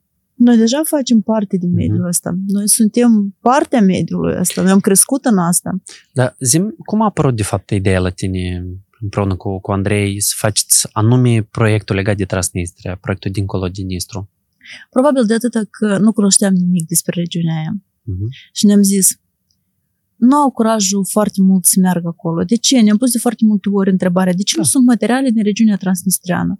Și ne s-a spus că nu vor jurnaliștii să ducă acolo pentru că e periculos, pentru că sunt anumite limite și tot timpul ești în vizor și tot timpul ești în pericol și nu vor să se ducă. Atunci ne-am zis că Bine, noi nu cunoaștem foarte multe lucruri, dar hai să facem un proiect anume pentru a cunoaște, pentru a înțelege oamenii de acolo. Pentru mine erau interesanți și rămân a fi oamenii interesanți. Uh-huh. Vis-a-vis de tot ce se întâmplă, chiar și în acest război. Pe mine mă interesează mai mult oamenii din acest război decât armele sau militare sau nu mai știu ce strategii sau uh-huh. orice altceva. Și, at- și în momentul în care am început să realizăm proiectul ăsta, um, am început să cunoaștem mai mult problema lor, am început să cunoaștem despre modul lor de a gândi, despre cum ei supraviețuiesc și cum au trecut ei prin războiul ăsta și ce a motivat pe ei. Și poate asta, într-un fel, ne-a ajutat. Toată experiența asta ne-a ajutat că atunci când a început războiul din Ucraina, noi să ne simțim mult mai siguri pe noi și având o experiență deja, zic, posturi cu rețineri, cu intimidări și cu tot felul de chestii din asta, deja în Ucraina am mers foarte asumat și am înțeles că experiența asta noi putem pur și simplu să o folosim în direcția asta. Ai observat că când vin vloggeri internaționali în, în Moldova, după o zi în Chișinău, ei neapărat se duc în uh, Transnistria. Eu din 3-4 exemple acum care recente de vloggeri internaționali care au fost în Moldova, neapărat s-au dus uh, acolo. De unde crezi că vine interesul ăsta atât de pronunțat? Pentru cei care vin din străinătate, și cum se explică asta în comparație cu apatia și dezinteresul complet a publicului de aici față de subiectul Transnistria? Bine, acolo s-au păstrat niște rămășiți a fostei URSS și mai persistă uh, atmosfera aia, da, cu inscripțiile astea în limba rusă și stema sovietică și multe alte elemente care noi am obosit de ele și care noi nu le mai dorim și care noi am vrea să scăpăm, dar pentru ei este exotic probabil locul ăsta și lor le este interesant mm-hmm. să vină să vadă într-o țară oameni înarmați. Bine, acum au ocazia să-i vadă și în altă parte, dar Deci astea sunt un fel de senzații tari? Senzații tari, eu cred că da, este așa un soi de extrem. Și un soi de senzaționalism de care spuneam. Hai să mai vedem locuri, hai să mai descoperim, să mai vedem cum trăiesc mm-hmm. oamenii și probabil da, pentru ei este mult, mult mai interesant ceea ce se întâmplă acolo. Noi am fost în muzeu care este în Tiraspol și am văzut cât de des, distorsionat. Eu îți uh-huh. recomand să intri în muzeul ăla și să vezi muzeul de istorie al Ok, chiar mi Republicii mai moldovenești, transnistrene, da? cum okay. se numește oficial acolo. Și este absolut informația invers parcă dată. Iată, acolo vezi un exemplu veritabil de propagandă. Deci cum, să, cum este dată informația despre război, cum este dată informația despre regiunea aia, că regiunea aia a fost creată sau necesitatea creierii ei a fost de a proteja populația de limbă rusă sau războiul a început din motivul că iată au venit naționaliștii și au început uh-huh. să-și ceară acolo drepturi sau nu mai știu ce. Știuți? Adică sunt, sunt multe informații care merită a fi văzute ca să înțelegi cât de manipulat este acolo mediul ăla și cât de, de multe informații care, care la noi aici sună diferit tu ești optimist în legătură cu faptul că în procesul de integrare în Uniunea Europeană a Moldovei se poate de găsit o soluție pașnică și bună pentru toată lumea de reintegrare a regiunii din Transnistria în Moldova? Eu întotdeauna sunt optimistă în orice privință și în orice problemă, eu mm. cred că lucrurile tot timpul pot merge spre bine. Eu cred întotdeauna că lucrurile pot lua direcția bună. Eu, și eu cred că noi suntem acum, în momentul ăsta istoric, în care alegem direcția în care vrem să mergem. Mm. Și războiul ăsta ne va arăta dacă noi după el, după încetarea războiului vom rămâne sau independenți sau dependenți față de Rusia mm. sau totuși vom fi mai aproape de Europa. Eu cred că se vor găsi căi. Mm. A durat prea mult și, și toți au obosit deja de, de toată perioada asta și acum e momentul în care se hotărăște, poate de atât e atât de greu, poate de atât se duce lupta asta atât de aprigă, pentru că se alege greu din eghină, cum s-ar zice așa. Eu aș vrea să fiu atât de optimist ca tine, dar eu o să fac o paralelă cu aceste oportunități care apar și cât de bine ele sunt valorificate. Uite, când s-a început uh, uh, războiul, uh, foarte mulți ruși au început să plece din uh, Rusia și ei și-au găsit uh, cumva, da, cazări, locuri mai puțin permanente sau permanente de trai în Georgia, Armenia, Kazakhstan și aceste țări cumva inclusiv au făcut măsuri active pentru a valorifica acest potențial de talent, pentru că au plecat cele mai bune cumva minți din Rusia, cumva cei mai sănătoși oameni talentați, cu diferite experiențe din foarte multe domenii și noi în multe domenii nu avem oameni. Pe când în, în Chișinău a existat așa o reticență de genul că hai să nu facem nimic în legătură cu chestia asta, că să nu supărăm pe nimeni, nici pe ucranieni, nici pe ruși, și să nu, să nu ne creăm nou. Deci nu a fost uh, valorificată această oportunitate. Și pe lângă întrebarea, de fapt, dacă tu crezi că noi ar trebui să fim cumva primitori, dar să creăm condiții pentru rușii care vor să plece din Rusia, care nu sunt de acord cu acest război, dacă ei doresc să mute în Moldova, paralela pe care vreau să o fac este că dacă va exista oportunitatea acum de dezvoltare și de soluționare a acestui conflict post-război din Ucraina, eu nu știu dacă noi avem suficient pregătire și înțelegere și maturitate pentru a folosi această oportunitate. Înțelegi? Înțeleg și totodată îmi pun întrebarea. De ce mai mulți au ales să meargă, să zicem, în Georgia, în uh, Azer- Azerbaijan, în Uzbekistan și de ce n-au ales să vină în Moldova? Îți spun un, o, o cauză extrem de simplă. Banal de simplă. Zboruri. Deci în moment ce s-a început uh, războiul, Moldova a închis spațiul aerian.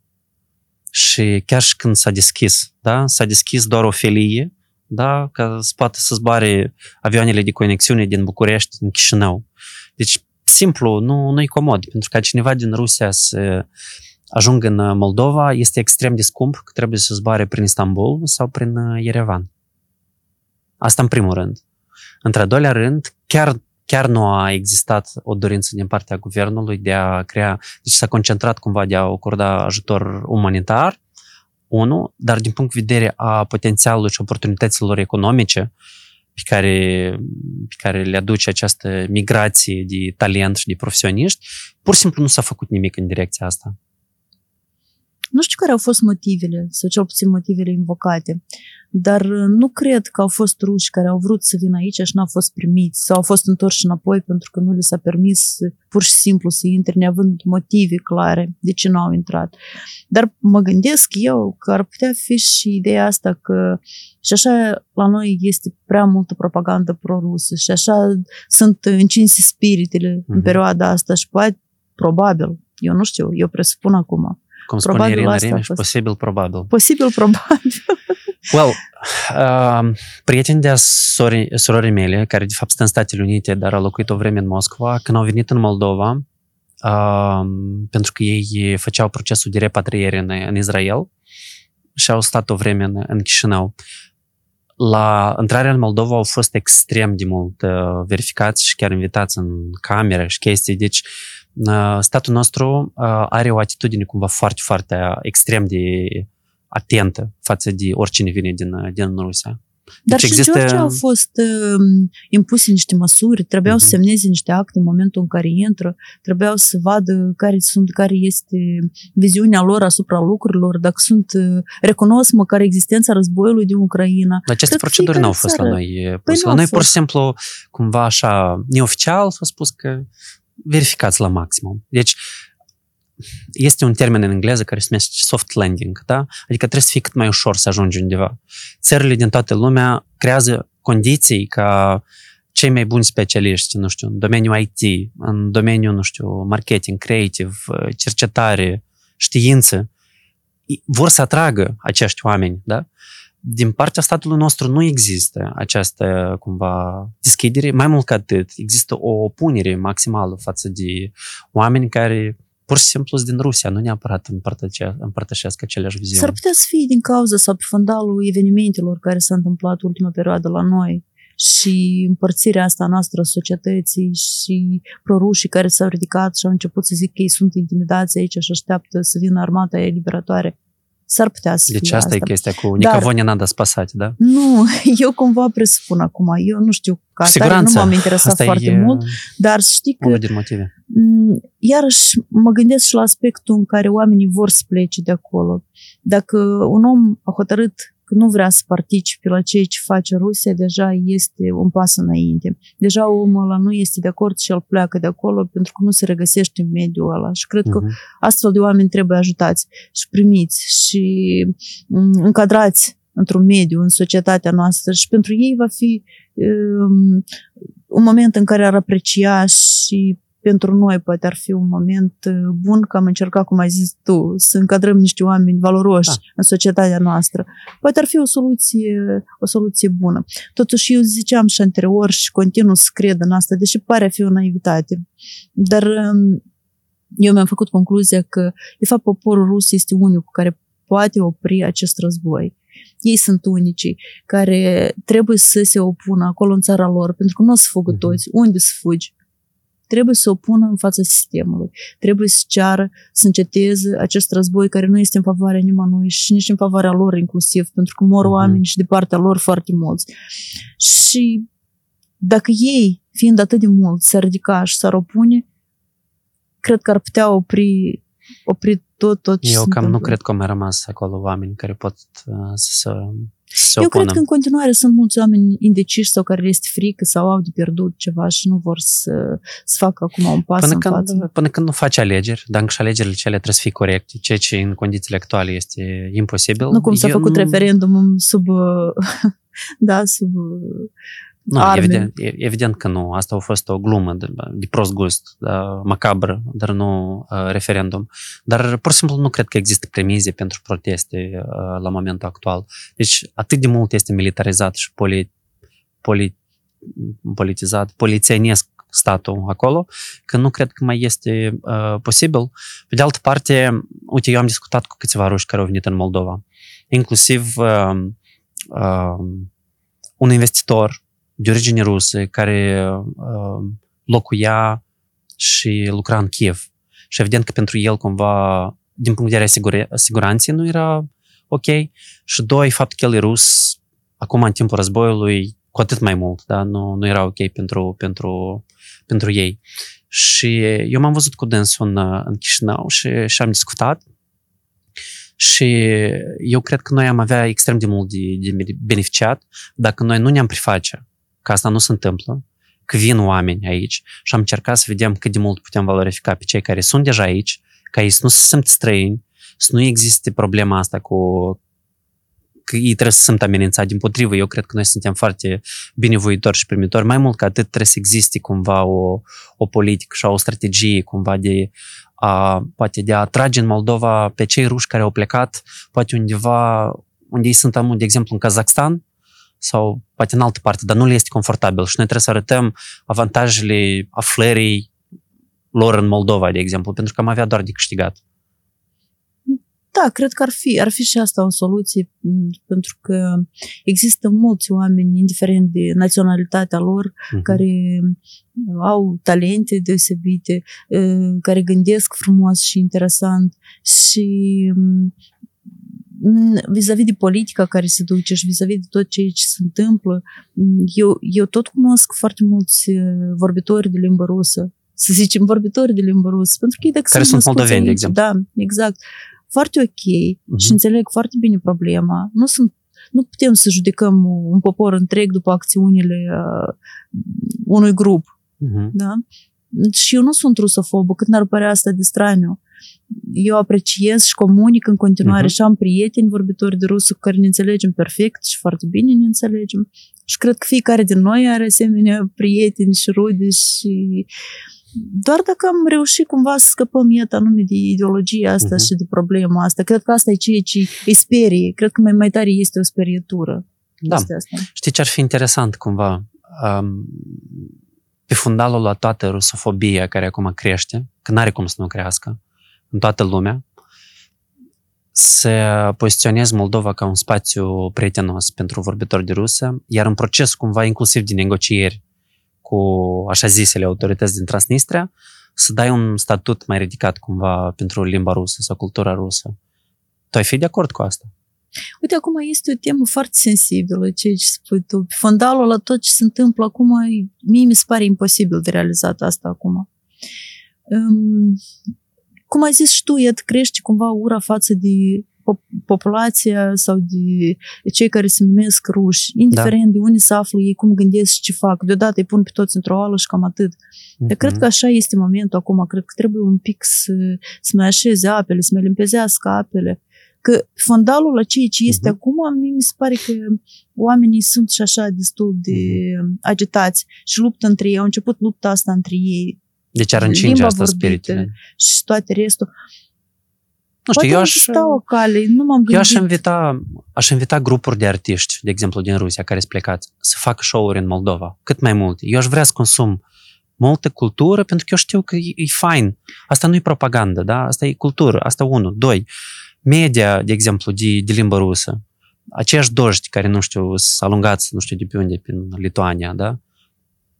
Să le spunem că, guys, dacă vreți aici, noi avem instituții de presă, uh, asociații de, uh, de Bine, presă. dacă ei nu fac propagandă uh-huh. și nu, uh, nu propagă războiul sau uh-huh. toată politica care se duce acum de către yeah. Rusia, eu cred că că este real așa un proiect, este reală realizarea uh-huh. asemenea proiect și au mai fost artiști ruși da, recent, Galkin sau cine a fost la noi. A și nu au avut și... probleme. Oamenii, adică dacă ei se declară împotriva războiului, dacă ei se declară împotriva politicii duse de către Rusia, sigur că oamenii acceptă, dar dacă ei sunt singuri indeciși, nu pot alege calea pe care vor să meargă, mm, cred că ține de ei și de ei și desigur de a găsi o soluție pentru a integra. Până la urmă, cu toții suntem, uh, suntem oameni Uh-huh. pe planeta asta, în afară de uh, naționalitatea care o avem, țara în care locuim și teritoriile care ne aparțin sau nu ne aparțin. Ai dat exemplu da, de, de artiști și personalități din Rusia. Zilele astea au fost uh, Parfenov Mm. de la Namernie, la Palatul Republicii și uh, a fost cineva care a fost acolo și a scris impresiile că a fost o discuție superbă, foarte nice, foarte fain, a răspuns la întrebări și a răspuns cumva foarte, foarte corect, dintr-o poziție extrem de Conștientă. corectă, da. Deci eu sunt sigur că am avea doar de, de câștigat, pentru că noi nu avem tare multe resurse pe interior, foarte mulți pleacă din, din Moldova și ar trebui să încercăm cum, să ne gândim cum facem, cum poziționăm Moldova, cum facem un branding, că noi să fim un spațiu într-adevăr prietenos și un spațiu de colaborat de, nu știu, cei din Turcia, Polonia, Ucraina, Rusia. Iar războiul ăsta, după ce o să se termine, și el o să se termine, sper eu, mai devreme decât mai târziu. După asta urmează o perioadă de foarte multe oportunități și posibilități de reconstruire și de dezvoltare. Și eu îmi leg extrem de mult speranță că se va găsi grupuri de persoane, comunități din Moldova, care vor ști cum să dezvolte parteneriate, inclusiv și cu cei din Ucraina, ca să uh, fie un imbold de dezvoltare și pentru spațiul din Moldova și din Transnistria inclusiv. Cu siguranță este loc pentru toată Mhm. lumea. Dacă modul lor de a gândi și tot ceea ce fac, acțiunile Mhm. lor nu ne afectează sau nu ne pun în pericol. Păi văd că zâmbești. Înțeleg că, că pare cumva banal ceea ce zic, dar uite, fondalul la ceea ce se întâmplă și cum s-a împărțit societatea la noi este, este complicat. Trebuie chiar pe bune să iei atitudine și să arăți poziția ta. Da. Da. De asta Și mi se de pare asta chiar și zic. important, iată, cum ai spus tu. Și aș repeta de chestia asta, să iei atitudine și să arăți poziția ta.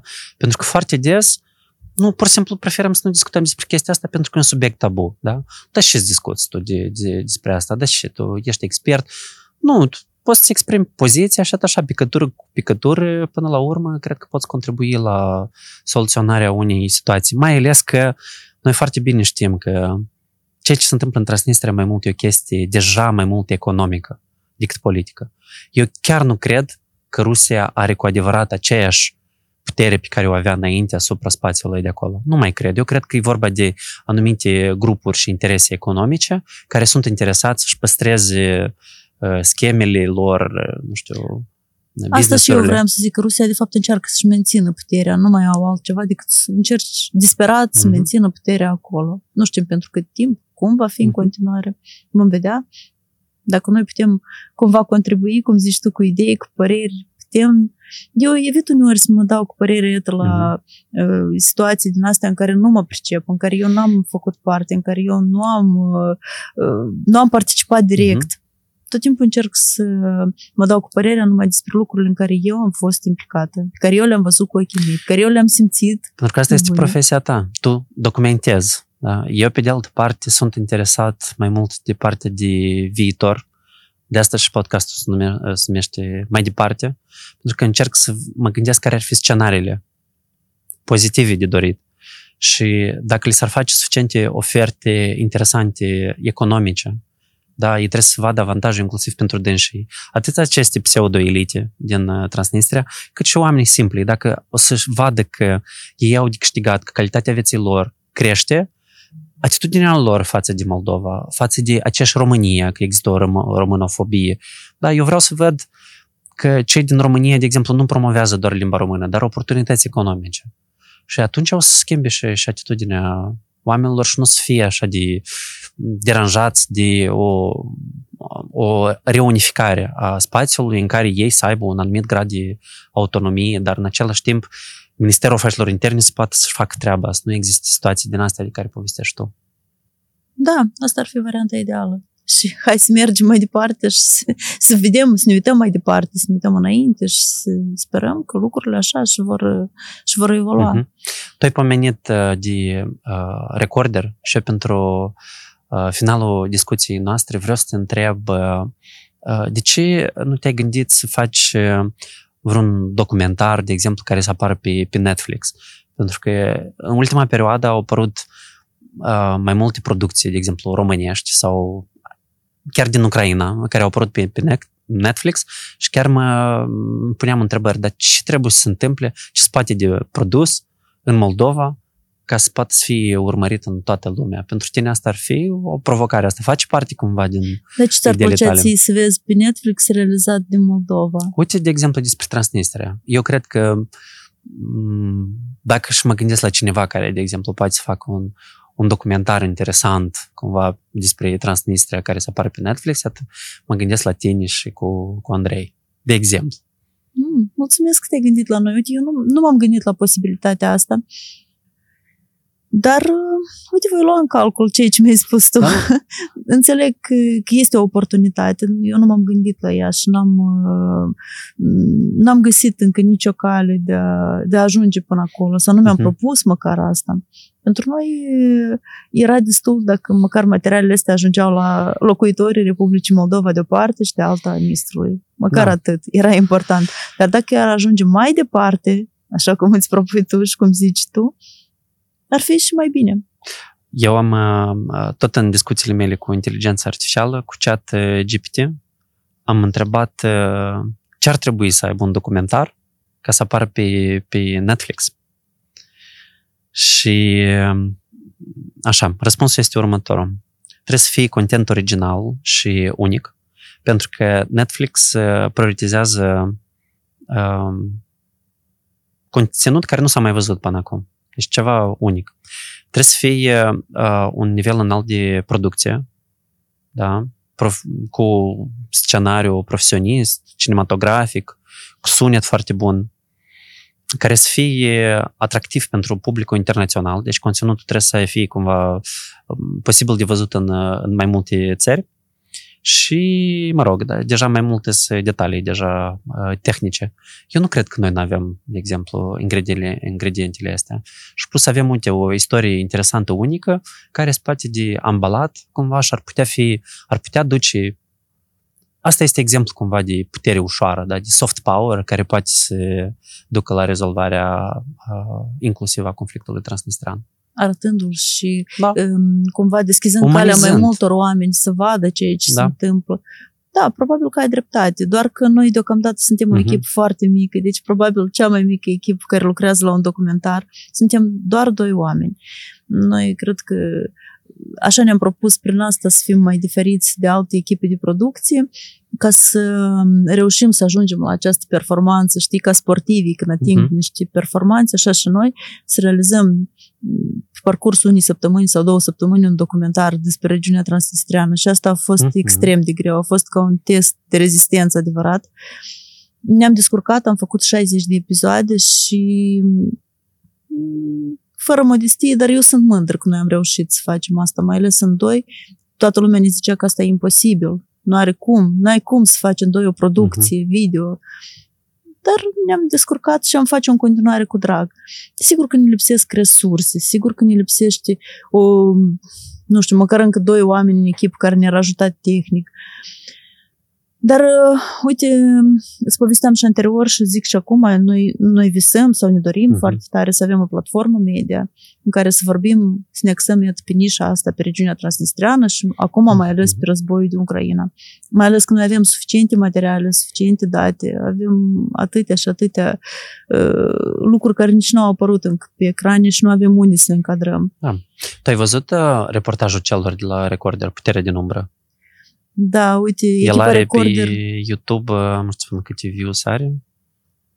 Deci, 1.600.000 de, de mii și a fost cumva numărul unu pe, pe YouTube în România în săptămânile uh, trecute. Cum crezi câte persoane au uh, contribuit la un asemenea reportaj? Din câte știu eu, echipa Recorder sunt uh, șase, șapte oameni. Uh-huh. Așa cred.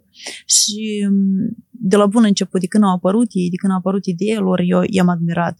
În primul rând, pentru că ei au decis să facă o platformă independentă. Și asta e foarte, foarte important, că nu depind de nimeni, nu au în spate niciun fel de politicieni sau interese sau altceva. Au făcut o campanie, au adunat bani, au găsit resurse, proiecte și uh-huh. și-au extins echipa foarte frumos. Deci da, e adevărat, ai dreptate, ei sunt un exemplu foarte bun. Uh-huh. Și eu sunt uh, uh, mândră că îi cunosc pe ei și am colaborat cu ei. Noi chiar am încercat câteva colaborări cu echipa Recorder.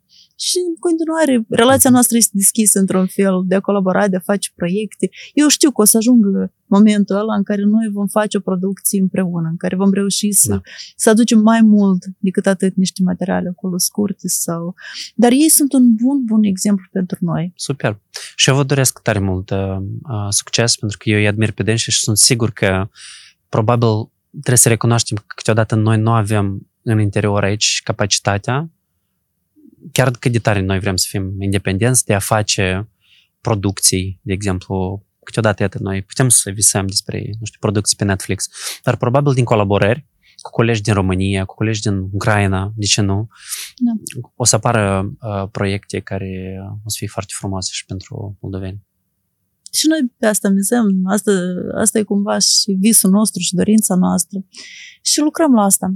Lucrăm la ideea asta, încercăm uh-huh. să o mhm. punem în aplicare, dar deocamdată uh, adunăm arhivă aflându-ne în Ucraina, noi ne-am propus să adunăm cât mai multe materiale, cât se întâmplă ceva acolo, noi să fim prezenți, maximul posibil. Uh-huh. Și încă ce este important și poate este mai complicat, dar noi suntem în mare parte pe cont propriu acolo.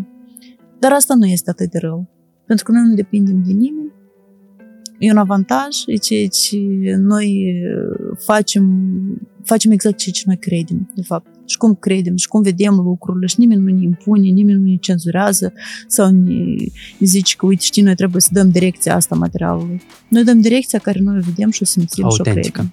Așa Eu uh, vă doresc rămâneți la fel de autentici pe viitor și vă doresc mult succes uh, mai departe cu materialele pe care le, le realizați și să mulțumesc ție pentru o discuție foarte interesantă și sper că și celor care ne-au urmărit sau ne-au ascultat tot le-a fost interesant. Vă rog frumos să ne scriți în uh, comentarii ce părere aveți voi despre cele discutate, despre Ucraina sau despre Transnistria și dacă v-a plăcut să puneți un like. Dacă nu sunteți abonați, vă abonați și să transmiteți podcastul nostru mai departe la prieteni, la rude, la colegi. Mersi și multă baftă! Mulțumesc! Mulțumesc și eu pentru această provocare de a, de a discuta despre toate aceste probleme, aceste întrebări. Recunosc că a fost și pentru mine o provocare și nu eram sigur dacă am să pot să-ți răspund la toate întrebările pe care le ai. Pentru eu... că eu, la rândul meu, am foarte multe întrebări și eu, mm-hmm. la mhm. rândul meu, caut răspunsuri în fiecare zi la tot ce văd, la tot ce aud. E important să ne dezvoltăm gândirea critică. Noi cu asta ne ocupăm, inclusiv în discuțiile pe care le facem noi. Mersi tare mult și mult succes!